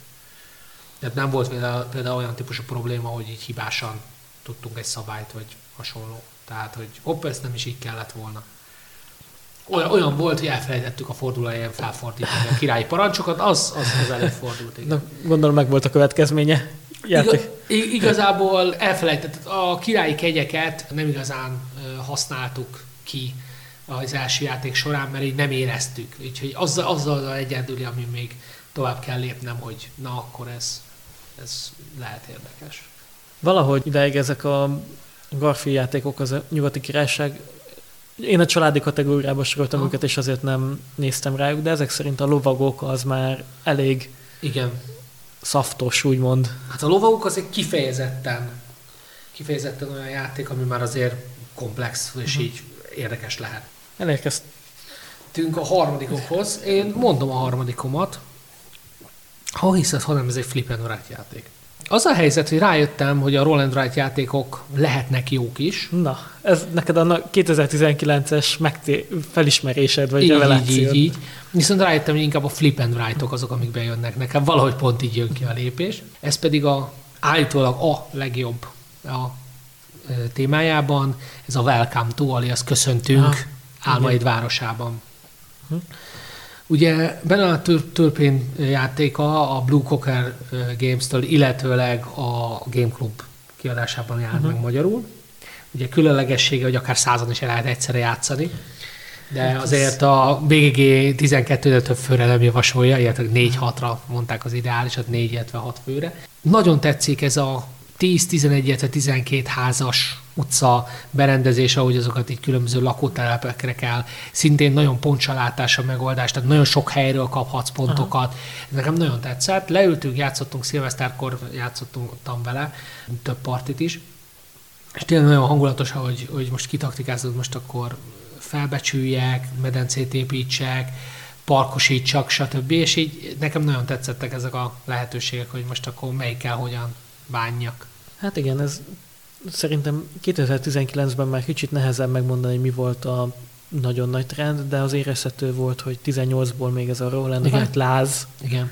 átgyűrözött a tavalyi évre is. És igen, a Welcome to az úgymond az a mindig megemlítendő Roland Wright játék a többiek mellett. Gyorsan fel tudjuk sorolni, nem? Ugye Gunshot Clever, Second Chance, mi van még? Ja, Railroading, Welcome to. Játszottam a railroading nem tetszett. Uh-huh. Túlságosan, úgy éreztem a vasútvonalal kapcsolatban, hogy túlságosan leszűkíti a lehetőségeket. Uh-huh. Tehát, hogy nagyon, tehát ha nem, vagy, nem figyelsz oda nagyon, akkor nagyon jót kell dobnod ahhoz, hogy bármit tudjál csinálni. És hát ehhez képest nem tudom, tehát így Nekem, nekem nem tetszett a railroading. Tehát a vasútvonal, én a kékkel játszottam, uh-huh. kiegészítő nélkül, tehát nem raktuk bele a folyót, meg a, azt hiszem, a, igen, azt hiszem, a folyót nem raktuk bele, de nem, nem is nagyon érzem azt, hogy én többet akarjuk a valajátékkal játszani. Cserébe a Welcome to köszöntünk Álmaid városában, ezek szerint. Azt tetszett, kivezettem. Illetve, hogy a, még a második esélyre is annó azt mondtad, hogy... Így, így, így. Az én harmadik helyezettem, az még nem is jelent meg. Uh-huh. Mármint, hogy eszemben lehetett kapni, uh-huh. De úgy tudom, hogy kereskedelmi forgalomban 2020-ban lesz először. Mindegy, eszemben eladtak belőle 500 példányt. Uh-huh. Ez a Sanctum. Uh-huh. Uh-huh. Azért a Sanctum, mert valami olyat csinál meg, amit nagyon-nagyon szeretek, hibrid. Aha. Tehát, hogy ugye, és itt visszatérünk a mennyire lehet pofátlanul lenyúlni a Blizzardtól a Diablo világot, anélkül, hogy Diablo játékot csinálnál. Nem tudom, nem láttam a Sanctumot. Egyszer láttam táblán, tehát nem tudom megmondani, hogy mennyire Diablo. Hát a borítót nézd meg majd. Az, de az nem... A, Igen. Most Témon pofát bárki tud rajzolni. Tehát most... Érted? Viszont úgy vagyok vele, hogy a hangulatilag az egy dolog, de hogy mechanikailag, mert azért a nevezés erősen alien feeling, tehát olyanok a figurák, olyanok a dolgok, tehát ez, ott gyakorlatilag megkerülhetetlen az Alien után érzés. A Sanctum esetében nem tudom, mert nem játszottam vele, de ugye ott úgy emlékszem, hogy egy ilyen egy sávon megyünk, tehát nem térkép van, stb. Tehát nem tudom, ez mennyire hát, érződik ki belőle. Hát ugye a Diablo-nak azt a hack and slash életérzését vitt, mm, adta, adját a játék, tehát hogy azt a részét, hogy szörnyek, szörnyeket gyilkolsz halomszámra, mm-hmm. és hogy fejleszted a karakteredet, tehát hogy Igen tehát, hogy az, az a része jön át, nyilván nem lehet a teljes Diablót uh-huh. átültetni társasba, tehát nem, nem, nem fogsz egy pályán mozogni, és uh-huh. ott encountereket csinálni, hanem nem itt az a része van zseniálisan átültetve társasba, hogy van egy felszerelésed, és a szörnyek gyilkolásán keresztül lootolsz, és az, al- az alapján fejleszted a karakteredet. Uh-huh. Na jó, de végülis az Idol Warrior is ilyen volt annó, ami gyakorlatilag ugyanezt csinálta, hogy ott vagytad, és akkor ölte a szörnyeket neked az is egy ilyen, az egy nagyon butított hack játék volt, még most tudom hány évvel ezelőtt játszottam vele, de tényleg ilyen sima böngészőből játszhatós játék volt. Na, és a Sanctum az meg egy okos hack mm-hmm. játék. Tehát Tehát, hogy tényleg nem mondanád meg ránézésre, hogy mennyit kell gondolkodni azon, hogy az első játék alkalomnál csak ész nélkül gyilkoltam, mert úgy voltam vele, hogy akkor nézzük meg a kattintgatós verzió, az így Persze. működik itt is, és, és az volt utána, hogy oké, okay, túléltem a boss fightot egyetlen egy HP-val, aha, aha. de rájöttem, hogy hú basszus, itt valójában kicsit okosabbnak kellett volna lennem, és jobban oda kellett volna figyelnem a felszerelésem, hogy mit, hogyan optimalizálok benne. Mm. Úgyhogy... A Sanctumot én is nézegettem, úgyhogy mindenképpen idén fogok vetni rá egy pillantást, hogy remélhetőleg valamilyen formátumban. Ugye ami kritika éri a játékot folyton, hogy nem látják benne az emberek az újrajátszhatóságot. Uh-huh. És én azt mondom, hogy itt van az újrajátszhatóság, hogy ugye négy karakter van a játékban, uh-huh. egyedi skill tree-vel, uh-huh. mond, mindegyikük, és oké, okay, hogy nyilván egyszer mindegyikkel akarsz játszani, hogy megnézd, hogy az milyen játékélmény nyújt, mert hogy totál más a, ugye megvan tipikusan a brute, az ilyen... Mm, persze. A, az a barbár gyakorlatilag. Igen, a mage, a rogue, meg fú, nem is tudom milyen egyedik, szóval egyedi skill tree tehát hogy addig nem tudod a játékot, amíg mindegyiket ki nem próbáltad, Aha. de az, hogy az adott skill játékost hogyan fejleszted, mert nem egy út, nem egy út el előtted. Aha az, az, az adja szerintem igazán a laborsát. Tehát én is, a, nekem is az volt, hogy én nem a másik karakterrel akartam az első játék után ezt, hanem azzal még egyszer megnézni, hogy ugyanabból a kezdőállapotból mit tudok jobban kihozni. Mm-hmm. És hát lehet inszén fokozaton játszani a játékot, úgyhogy normálon a négyből ketten éltük túl. Aha. És ugye ez, ez is ilyen érdekes, hogy kompetitív a játék, tehát hogy nem, nem az van, hogy kooperáltok, hanem tényleg egy, egy hack and slash verseny. Igen, igen, igen. Ami gyakorlatilag a Diablo is ugyanerről szól. Na, ki, ki szerzi a jobb lootot, ki ki, kinek igen. Lesz, lesz a jobb lehetősége, így van. Így van, ezt azt tudom, hogy nem kooperatív a játék, tehát egy kompetitív hack and slash. Ki, ki, ki, ki hentál jobban. Igen, és tényleg ezt, ezt hozzá kell tennem, hogy okos hack and slash. Tehát, és ez, ez egy olyan kombináció, amit nem vártam volna tőle. Tehát én nekem az volt, hogy jól fogom magam érezni egy ilyen kaszabolom a szörnyeket, és közben fejleszgetem magamat, és közben jöttem rá, hogy uha, de ezt, ezt, ezt mennyire okosan kell csinálnom. Aha. És ez ilyen váratlan jó meglepetés volt a Sanctummal kapcsolatban. Sanctum. Uh-huh, uh-huh. CG adta ki a Czech Games Edition, Philip Neduk a tervezője, akitől az adrenalint is, akinek az adrenalint is köszönhetjük. Szóval Philip Neduktól uh, már láttunk ugye First Point Shootert uh-huh. táblán, ami szinte jól működött, az adrenalin, és azt mondanám, hogy a, a Sanctum még okosabb. Mm. Még Na, okosabb. akkor mindenképpen javaslom itt a hallgatóinknak, hogy nézzenek majd rá. Én is mindenképpen rá fogok nézni, már aki szereti a Diablót és az ebben kapcsolatos hangulati, tehát hack and slash és társait. Azt hiszem én jövök most a második. Így van, igaz? így van, mesélj. Hát van egy olyan érzésem, hogy kevés közös tételünk van, de ez rajta. De ez rajta lesz? Aha, igen, ez a dűne. Aha. Kérdés nélkül. Azért, mert Hát szerintem ezt a politikai, epikus, eposzi egyszerre csatározunk, de közben tárgy, tehát a dűnéről azt kell tudni, hogy szintén idősebb a játék bármelyikünknél, és már szóba is került a, ebben az adásban, hogy milyen poklo, poklot járt meg a licenszjoga, Igen. mire a klasszikus verziót úgymond fel, újra ki tudta adni a most már a Gale Force 9, Avalon Hill játék volt, azt hiszem, meg Így van. Így van. És hát így tényleg ez a olyan IP alapú játék, ami jól kezeli az IP-ját, olyan játék, ahol ugyan 8 alfázis van, de folyam, tehát a flow élmény megvan közben a játékban, mert nincsen üres árat benne gyakorlatilag. 9. 9. 9, ugye a mentat fázissal 9. Igen, igen, igen. Tehát sosincs benne üres járat, mindig érdekel, hogy mi történik, folyamatosan figyelned kell, és folyamatosan benne vagy a játékban, úgyhogy nekem a, együtt próbáltok ki ugye Józsival január elején, és nekem abszolút azonnal fel is ugrott a második helyre ebben az évben, mert tényleg megfelelő társasággal, tehát hogyha uh-huh. hatan játszátok, akkor a dűne az az meg, meg fogja azt adni, amit elvász tőle. Amit a, amit a könyvek is mondanak. Így, így.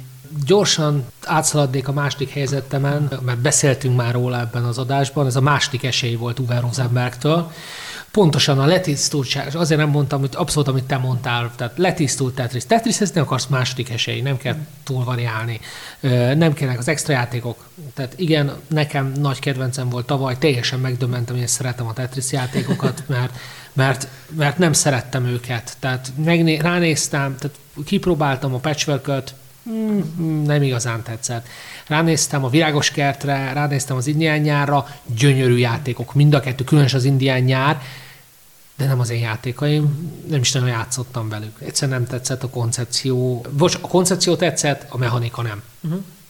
Ellenben a második esély, ezt ne akarsz, hajrá, tessék, uh-huh. itt van, csináld. Úgyhogy szóval... második esély, és köszönjük komolyan, hogy magyarul is kijött. Szóval Józsi top 3-jából kettő flippen. Így van, így és van. akkor mi az első? Hát természetesen a 1979, ami az 2019-es dűne. Ugye tudni kell, hogy beszéltünk ma már a műsor legelején a Cosmic Encounterről, mert ugye ugyanazt csinálta a dűnét, mint a Cosmic igen, Encounter. Igen, igen, valóban. Tehát a Bill Eber, Jack Kittridge és Péter Olotka Hát a Gale Force 9 ugye most kiadta ezt a játékot, a, ugye az eredeti regény az 1965-ös Herbert regényből lett ugye 79-ben játék, tehát 40 éve, és valóban 5-6 főre, főleg 6 főre szerintem egy nagyon jó, komplex, stratégiai, és elsősorban stratégiai, nem pedig taktikai játék. És ami nekem nagyon-nagyon tetszett benne az, hogy a komponensek egyszerűek, és ezért az a játék olcsó. Tehát egy középkategóriás családi játék árából gyakorlatilag egy 4 plusz órás heavy strategy. Tehát Mondjuk, ez, ez érdekes, játékot. mert ezt elismerem, hogy érdemel, de nekem pont negatívum. Hát persze, mert el vagy, el vagy varázsolva, amikor majd be fogod mondani az első játékodat, akkor majd végig is mondom, hogy miért. Úgyhogy, igen, igen, úgyhogy igen. essünk is neki igen. annak a bizonyosnak. Nem, még beszélgessünk a dűnéről. Jó, figyelj, a dűne az a helyzet, hogy a GMT rajongók szerintem hozzá vannak már ehhez szokva, és ők is jellemzően azért a hosszú játékokat szeretik. Ez olyan, mint az 18XX. Tehát egy bizony, van egy bizonyos játékos típus, a, vagy mondjuk azt, hogy a társjátékos szubkultúrán belüli szubkultúra, akik szeretik az ilyen letisztult, nem azt mondom, hogy letisztult, nem ez a jó szó, az ilyen Elegáns. minimalista, minimalista játékokat, tehát ahol nem az a lényeg, hogy félméteres minik legyenek az asztalon, meg 30 centis világító műanyag fekete tornyok, hanem, hanem tényleg azt szeretnék, hogy egy társasjátéknak a társasjáték része legyen, tehát a mechanika legyen lényeg. Ugye az eurósok ezt ezt jó, nagyon régóta mondogatják, hogy a fakocka az teljesen jó dolog, de, Most, de ennek, ennek van egy fokozottabb szintje, ugye, amikor ténylegesen minden csak hát, ugye, tokenek, stb. Ugye a klasszikus példa, amikor valaki megcsinálta a Blood Rage-et fakockákkal. Az, az, Láttad a képet? Az. Nem, nem, nem, nem sikerült még sajnos. Egy érdekes koncepció, figyelj, nézd!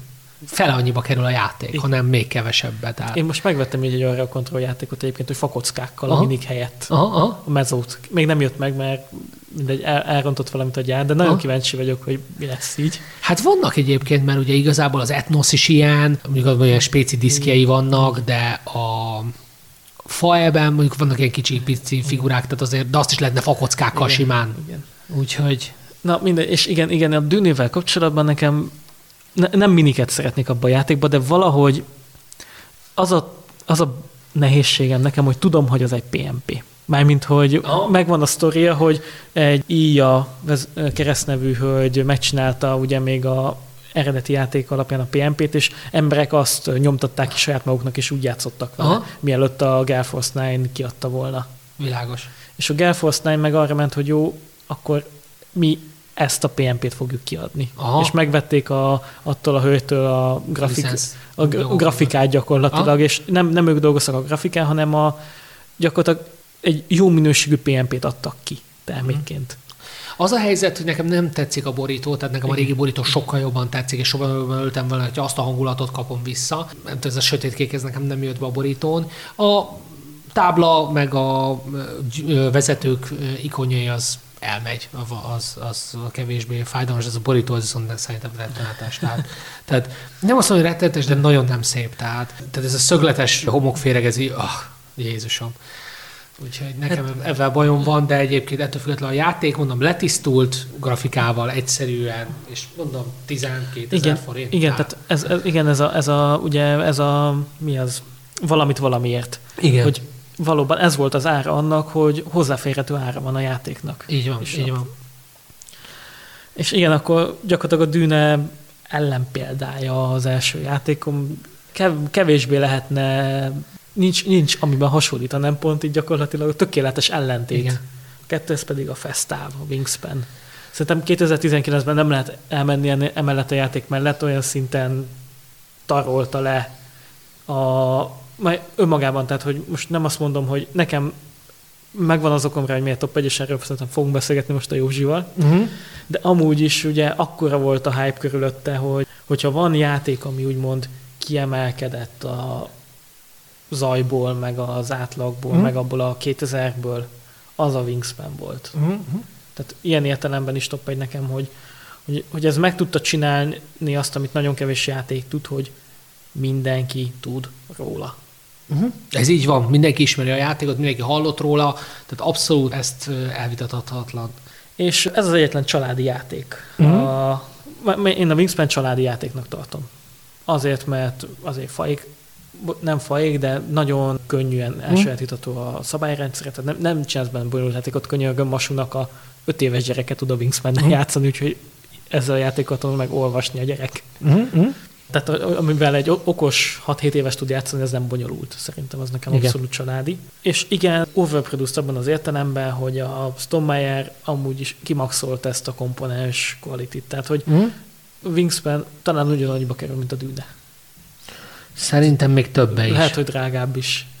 Igen. Azért, mert ugye dobó, mizé, madáredető dobókocka torony van benne, műanyag, műanyag. tojás, tojás. Hát nem is tudom, ez műanyag igen, szerintem. igen, igen, mini, gyakorlatilag tojás minik vannak benne. Ha? Ha. meg még a szabálykönyvnek is ilyen, nem tudom, milyen textúrájú Igen. Anyaga van. Meg ugye a, a Isommayer dolgok, mármint az ilyen tároló, Igen, igen, igen. és akkor még Jamie visszafogta magát, mert ugye a rajongók az ilyen akciókockák helyett külön kis miniket gyártanak meg, fa, madármípülőket használnak, mert egy kockával jelölöd azt, hogy melyik akciódat csinálod éppen. Igen. Meg mit tudom én, meg oké, az eledel az token benne, de vesznek hozzá, mit tudom én, realisztikus tokeneket, mm-hmm. szóval, hogy tehát az a vicces, hogy a Wingspan még, még van hova úgymond felpimpelni komponens szintjén, ahhoz képest, hogy amúgy is mennyire az játék. Világos. És nekem azért top egy, mert igen, tehát én, én kimondom azt, hogy én az a, az a fajta játékos vagyok, akinek a játékélményhez hozzátartozik a, a komponensek minősége, Uh-huh. és nekem nem minik kellenek, nekem csak, mivel a társadalomban én fogdosom a dolgokat, Persze. nekem, nekem az hozzáad, hogyha amit fogdosok, az jó. Jó. Ez. És uh, én, én ke- kevesebb játékot veszek emiatt, de Mhm. akkor legalább azt mondom, hogy jó, kevesebb játékot veszek, de az lehet drágább is, mert nekem fontos a Mhm. játékélmény szempontjából, hogy ezt így akkor jó, jó érzés legyen megfogni, jó érzés legyen Mhm. ránézni.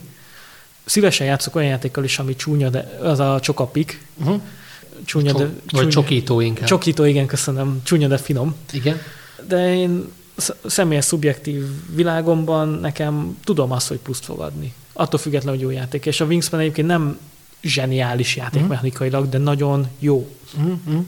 játékmechanikailag is. Úgy, hogy ezt így összerakták, és akkor a madár örült vagyok, mint a ház. Uh-huh. Tehát ne, és nekem pont a téma az, ami, tehát minden egyes kártyát úgy hozok fel a Wingspan, hogy ú, mi ez a madár itt. Uh-huh.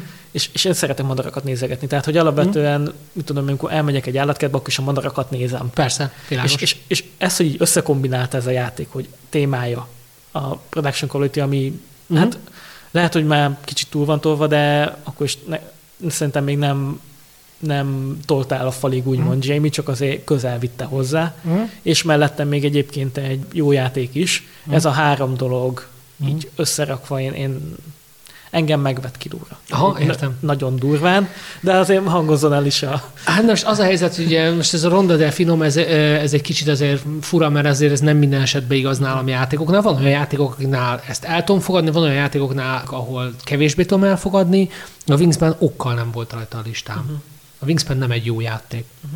A Wingspan azért nem jó játék, mert több olyan tablóépítős játék van, ami tudja ezt. Ami nagyon fájt, az a fordítás, az valami rettenetesen bosszantó volt, hogy azért, hogy meglegyenek a célkártyák, nem a uh. saját nevükre fordították le a magyar, uh. magyar, de ez csak a magyar fordítás része. E, erre csak egy megjegyzés, hogy már alakult akciócsoport ennek a javításására. Hát meglátjuk, hogy mi lesz a végeredmény. Nagyon örülök neki, mert számomra felháborító. Tehát én, aki vett, vettem részt Herman Otto versenyeken, Aha, kifejezetten frusztrálnak az ilyen hibák. Igen. nem hibák, hanem mert ez szándékos, de hát, hogy koncepcionálisan nem, nem, nem, nem tetszik. Azon kívül a Wingspan, ahogy mondod, hogy overproduced. Nem az a baj, hogy csicsás így úgy amúgy a Stonemeyer, a társasjátékipar Apple-je. Mindenki tudott róla, mint az iPhone-ról. Úgy gyerekek, iPhone 11 az aktuális. Mindenki meg volt érte veszve, mindenki oda volt érte, csak az a különbség, hogy e, annyira nem jó játék a Wingspan. Tehát a Stonemeyer Games nem adott ki igazából jó játékot. Ez a legdöbbentőbb. Ez, ez Hiába vagy adott ki olyanokat, hogy Viticulture, Skype, Cape, Wingspan, Figyelj, inkább egy Evéken Realmshez fordulok oda, és megnézem, hogy milyen lesz például egy Great Wall, mint hogy azt mondjam, hogy gyerekek kell. Nem, Most... egyszerűen elengedtem a Stonemeyer-t, ami nekem egy fájó pont, mert nekem tetszett a site is, a Viticulture-ra mai napig kíváncsi vagyok, hogy kipróbálja milyen, az még lehet, hogy jó. Tehát nekem nem, nem, nem. Azzal egyetértek, hogy játék mechanikailag tehát most, hogyha Aha. arról beszélünk, hogy, hogy mit csinálsz a játékban, és hogy mennyire balanszos vagy, hogy a szerencsefaktor hogy jelenik meg a játékban, vagy hogy mennyire tud. Uh-huh. Egyetértek abban, hogy nem kiemelkedőek a Stone játékok, mert tudom, tehát a tapestry olyan szinten engedtem el a korképet, mint a húzat. Tehát, hogy az, az, az, az, az lett a, az epitómiája ennek igen, igen, tehát, az tény. Tehát nem, nem a Wingspan, hanem a Tapestry, ez tehát, tény. Tehát, hogy, hogyha lenne ilyen, mit tudom én, legnagyobb csalódások 2019-ben, akkor én a korképet nagyon magasan, és ané, játszanék vele, de úgy érzem, hogy nem változtatna a véleményemet. Tehát, hogy nagyon sok időm ment el azzal, hogy utána járják a tapestry Tehát, hogy nagyon megnéztem Aha. legalább három különböző review-t róla, de Aha. inkább ötöt. Aha. Írásosat, videósat, elolvastam a szabályt rendesen elolvastam róla a BGG tredeket, és a, a Stonemeyer-nek van egy olyan tulajdonsága, hogy e, most saját magamat, saját magamat plagizálom, Aha. hogy csinál a játékoknak egy Tinder profilt. Igen. És, és csinál, csinál nekik egy CV-t is, a CV az a szabálykönyv, a Tinder profil pedig a marketing. A marketing. És nem ugye, azt mondom, hogy Wingspan feltétlenül egy rossz játék, de nem egy jó játék. Igen, igen. igen. Na, annyit akarok mondani, és, és az első randi az, amikor mele először eljátszani. Aha, aha. Na, és a szájtal, meg a korképpen az a probléma, hogy tetszik a Tinder profil, jobbra húzod, aha. de aztán leülsz el játszani, és nem azt kapod, amit a Tinder profil mondott. Mert a szájtban nem egy epikus csatákat kapsz a mekekkel, nem egy dudzonamap játék, ahol gyakják egymást ezek a steampunk masinák, hanem egy ilyen engine optimalizációs, kicsit szolitár játék. Tehát, hogy egymás mellett hogyan tudod a tábládat kioptimalizálni. Én nekem nem ez volt a bajom a szájtal. Nekem az volt a bajom a szájtal, hogy játszottam vele, tök jó volt, aludtam rá, és inkább itt a másik fele. Tehát ha már a harandi hasonlatot, a, este jól éreztem magam, és amikor felébredek reggel oldalra nézek, és így úristen. Tehát inkább ez az élmény volt nekem a szájt. Igen, és, és a korképnél is, hát akkor igen, az első randi után megbántad. és a korképnél is Tinder profil alapján sokkal jobbra húzzák, de hogyha, leüsz, hogyha randizol vele, akkor már nem, az nem egy civilizációs játék, bár annak mondja magát. Aha. És ezzel szemben a Wingspan-ben én azt értékelem, hogy úgymond ritkaság a Tom játékok között. Ja, és ugye van CV, tehát van hosszú önéletrajz, és ha elolvasod a szabályt, akkor már látni fogod egyébként, hogy a Tinder profil hol ferdít aha, egy picit. De hát kinek van ideje annyi szabályt olvasni, hogyha csak Tinderen húzogatod jobbra-balra a játékokat. Ez egy nagyon érdekes koncepció, de valóban így van. Tehát nem azt mondom, a Wingspan ebből a szempontból jobb, tehát jobb játék, mint amit számítottam első körben. Tehát vállalta azt, amit vállalt, jó a koncepció, tabloépítős játék, amiket én szeretek. De ez ne, nekem igazából, ami, a, ami, ami kiverte a biztosítékot, ez az overproduced uh-huh. élmény, illetve a magyar fordítás, hogy, hogy a célkártyák miatt muszáj volt ezt így megoldani. Ez a kettő, ami nekem nagyon-nagyon uh-huh. beütött. Hát a, mondom, a fordítás az nekem is fáj pont, de az ellen most konkrétan már 9 a csoport, ami tenni fog. Nagyon tehát, helyes, hogy, nagyon helyes. Én ezt tehát, nagyon... tehát, támogatom. Közösségi közleményezésből már konkrétan vannak megoldási javaslatok, Mhm. meg Excel táblák, hogy ezt hogyan lehet helyre tenni. Világos, világos. Mert pont nekem is madárrajongóként fontos az, hogy az eredeti neve legyen ott a madárnak. A rendszertanilag, ami Ami ugye magy- magyar neve, így van. Másrészt meg a, igen, az overproduce az meg nálam, nálam is már kicsit kileng, de még inkább, inkább pozitív, mint negatív. Tehát, Mhm. hogy, tehát, hogy én Minecraft Games-nél dolgozom könyörgöm, én szeretem az overproduce játékokat, tehát hogy, Persze, persze. És ja, nem- azért, most láttam, hogy Anachronita azért top, top 100-ba beválasztották az Ice Tower-esek. tényleg, tényleg? Sőt, a People's Choice-on is 75 volt. Na, Úgyhogy, úgyhogy sokan szeretik az Anachronit. Ö, és arra is ugye szokott olyan kritikát kapni a Minecraft, hogy overproduced. Én, Mhm. én erre azt mondom, hogy nem overproduced, hanem, hanem egyszerűen amit ki lehet hozni belőle, az kompromisszummentesen kihozza. Egy kis cég esetében, mondjuk az Games-et most már nem nevezhetjük kis Hát. cégnek, de egy kis cég esetében az, hogy ők mit vállalnak, mi a koncepciójuk, az egész más, mint egy olyan nagy cég esetében, mint a Stone Meyer. Hát Ami ugye nem ad ki sok játékot, de azokat aztán oda teszi. Igen, tehát hogy ez, ez már úgymond a kiadói brand hogy igen, a, tehát hogy mégis ugye fizikai tárgyak, tárgyakról beszélünk, nem digitális dolog, Mhm. hanem ez egy kézzelfogható, és hogyha kézzelfogható, akkor legyen olyan. Persze, tehát azért mondom, hogy, hogy én el tudom fogadni azt, hogy, hogy valakinek ez a koncepciója, legfeljebb nem veszik meg. Igen. Tehát eh, itt is az ember a pénztárcájával dönt. Igen, igen, tehát hogy a, igen, a pénzemmel szavazok. Így van, esete, így van. És, tehát a fesztávnál, és látom egyébként, hogy Ja, és az megkerülhetetlen, hogy a leg, így van, tehát a legjobban kiemelkedően marketingelt és hallott és népszerű játék a Fesztál volt tavaly, az, nem, az elvitathatatlan. És, és tényleg a fesztában én azt értékelem nagyon, hogy végre egy olyan szobály játék, aminek a Tinder profilja ugyanaz, mint a első randi utáni élmény. Aha, aha. Tehát, hogy a, Ez egy fontos szempont. igen, tehát a, a Fesztávnak volt egyedül olyan marketingje, szerintem, ami nem, inkább úgy fogalmazok, hogy annak volt a legőszintébb a marketingje az összes Stormlight játék közül. Világos. Tehát ott volt a legkevesebb ilyen... Jamie nagyon jó politikus, mert nem hazudik, de azért Jól tud, csúsztat. tud csúsztatni. Aha, Aha. Tehát, hogy azt mondjuk ki, hogy tud csúsztatni. És, és a Wingspan-nél nem csúsztatott. Ott konkrétan, ott is nagyjából követtem a játékot a legelső bejelentéstől kezdve. Minden info, ami kijött róla, az, az korrekt, objektív, objektíven nézve pontos volt. Vagy Aha. hát nehéz, egy, nehéz szerintem a társasjátékokról objektíven beszélni, mert ez kicsit olyan, mint a művészet, és amint, amint véleményünk van a játékról, amit arra, hogy milyen játékélmény, azt szerintem már szubjektív mezőben mondunk, és most is, tehát kritizálni csak úgy lehet egy játékot, mint egy filmet. Persze. Tehát, hogy az Legalább nézd meg. igen, igen. Hát nagyon sokan kritizálnak úgy filmeket, hogy nem nézték meg őket, úgyhogy Igen, igen. Tehát én játszottam a wingspan ez igaz, hogy én csak egyet. De én pontosan azt kaptam a Wingspan játéktól, amit én számítottam, hogy kapok rá. de ez jó, Picit talán még többet is. Úgyhogy, úgyhogy én azért abból a szempontból mondom, hogy nem tekintem rossz játéknak a Wingspan, eh, Wingspan csak a hozzátartozó hype és a többi, az, az, az, ami nekem így, így valahogy nagyon nem szimpatikus. De én azt mondom, hogy egyébként megérdemel. Tehát, hogy ez az a, hogyha van hype mely játék, ami megérdemli Hmm. a hype-ot, akkor az a Wingspan. Ezt el tudom fogadni. Ezt el tudom fogadni. És madár. Ah, jó, hát aki szereti, annak Madár. Teljesen jó. Én- Tehát a roleplayert is azért vettem meg, mert szeretem a karaktergenerálással járó vesződtségeket, tehát pedig az is egy egyszerű kockadraftolós játék, semmi extra nincs benne. És egyébként tök jó, hogy szerintem piacon egy madár témás játék nem tudott volna. Jó, ott van még a Peepmats, Uh-huh. de hogy így... De ez, ez azért ez annál komolyabb. Igen. Úgyhogy Hallgatóinkat kérdezzük, hogy nekik mi volt a 2019-es kedvencük. igen. szeretitek-e a madarakat? És ha igen, akkor Így van, nem ti, ti, ti mit gondoltok a Wingspan és a Stone Meyer Games fel kapcsolatban, illetve lájkoljátok a Facebook oldalunkat, hogyha arra jártok, azon, a, amint új rész van, kaptok róla értesítést. Ez volt 2019 szerintünk.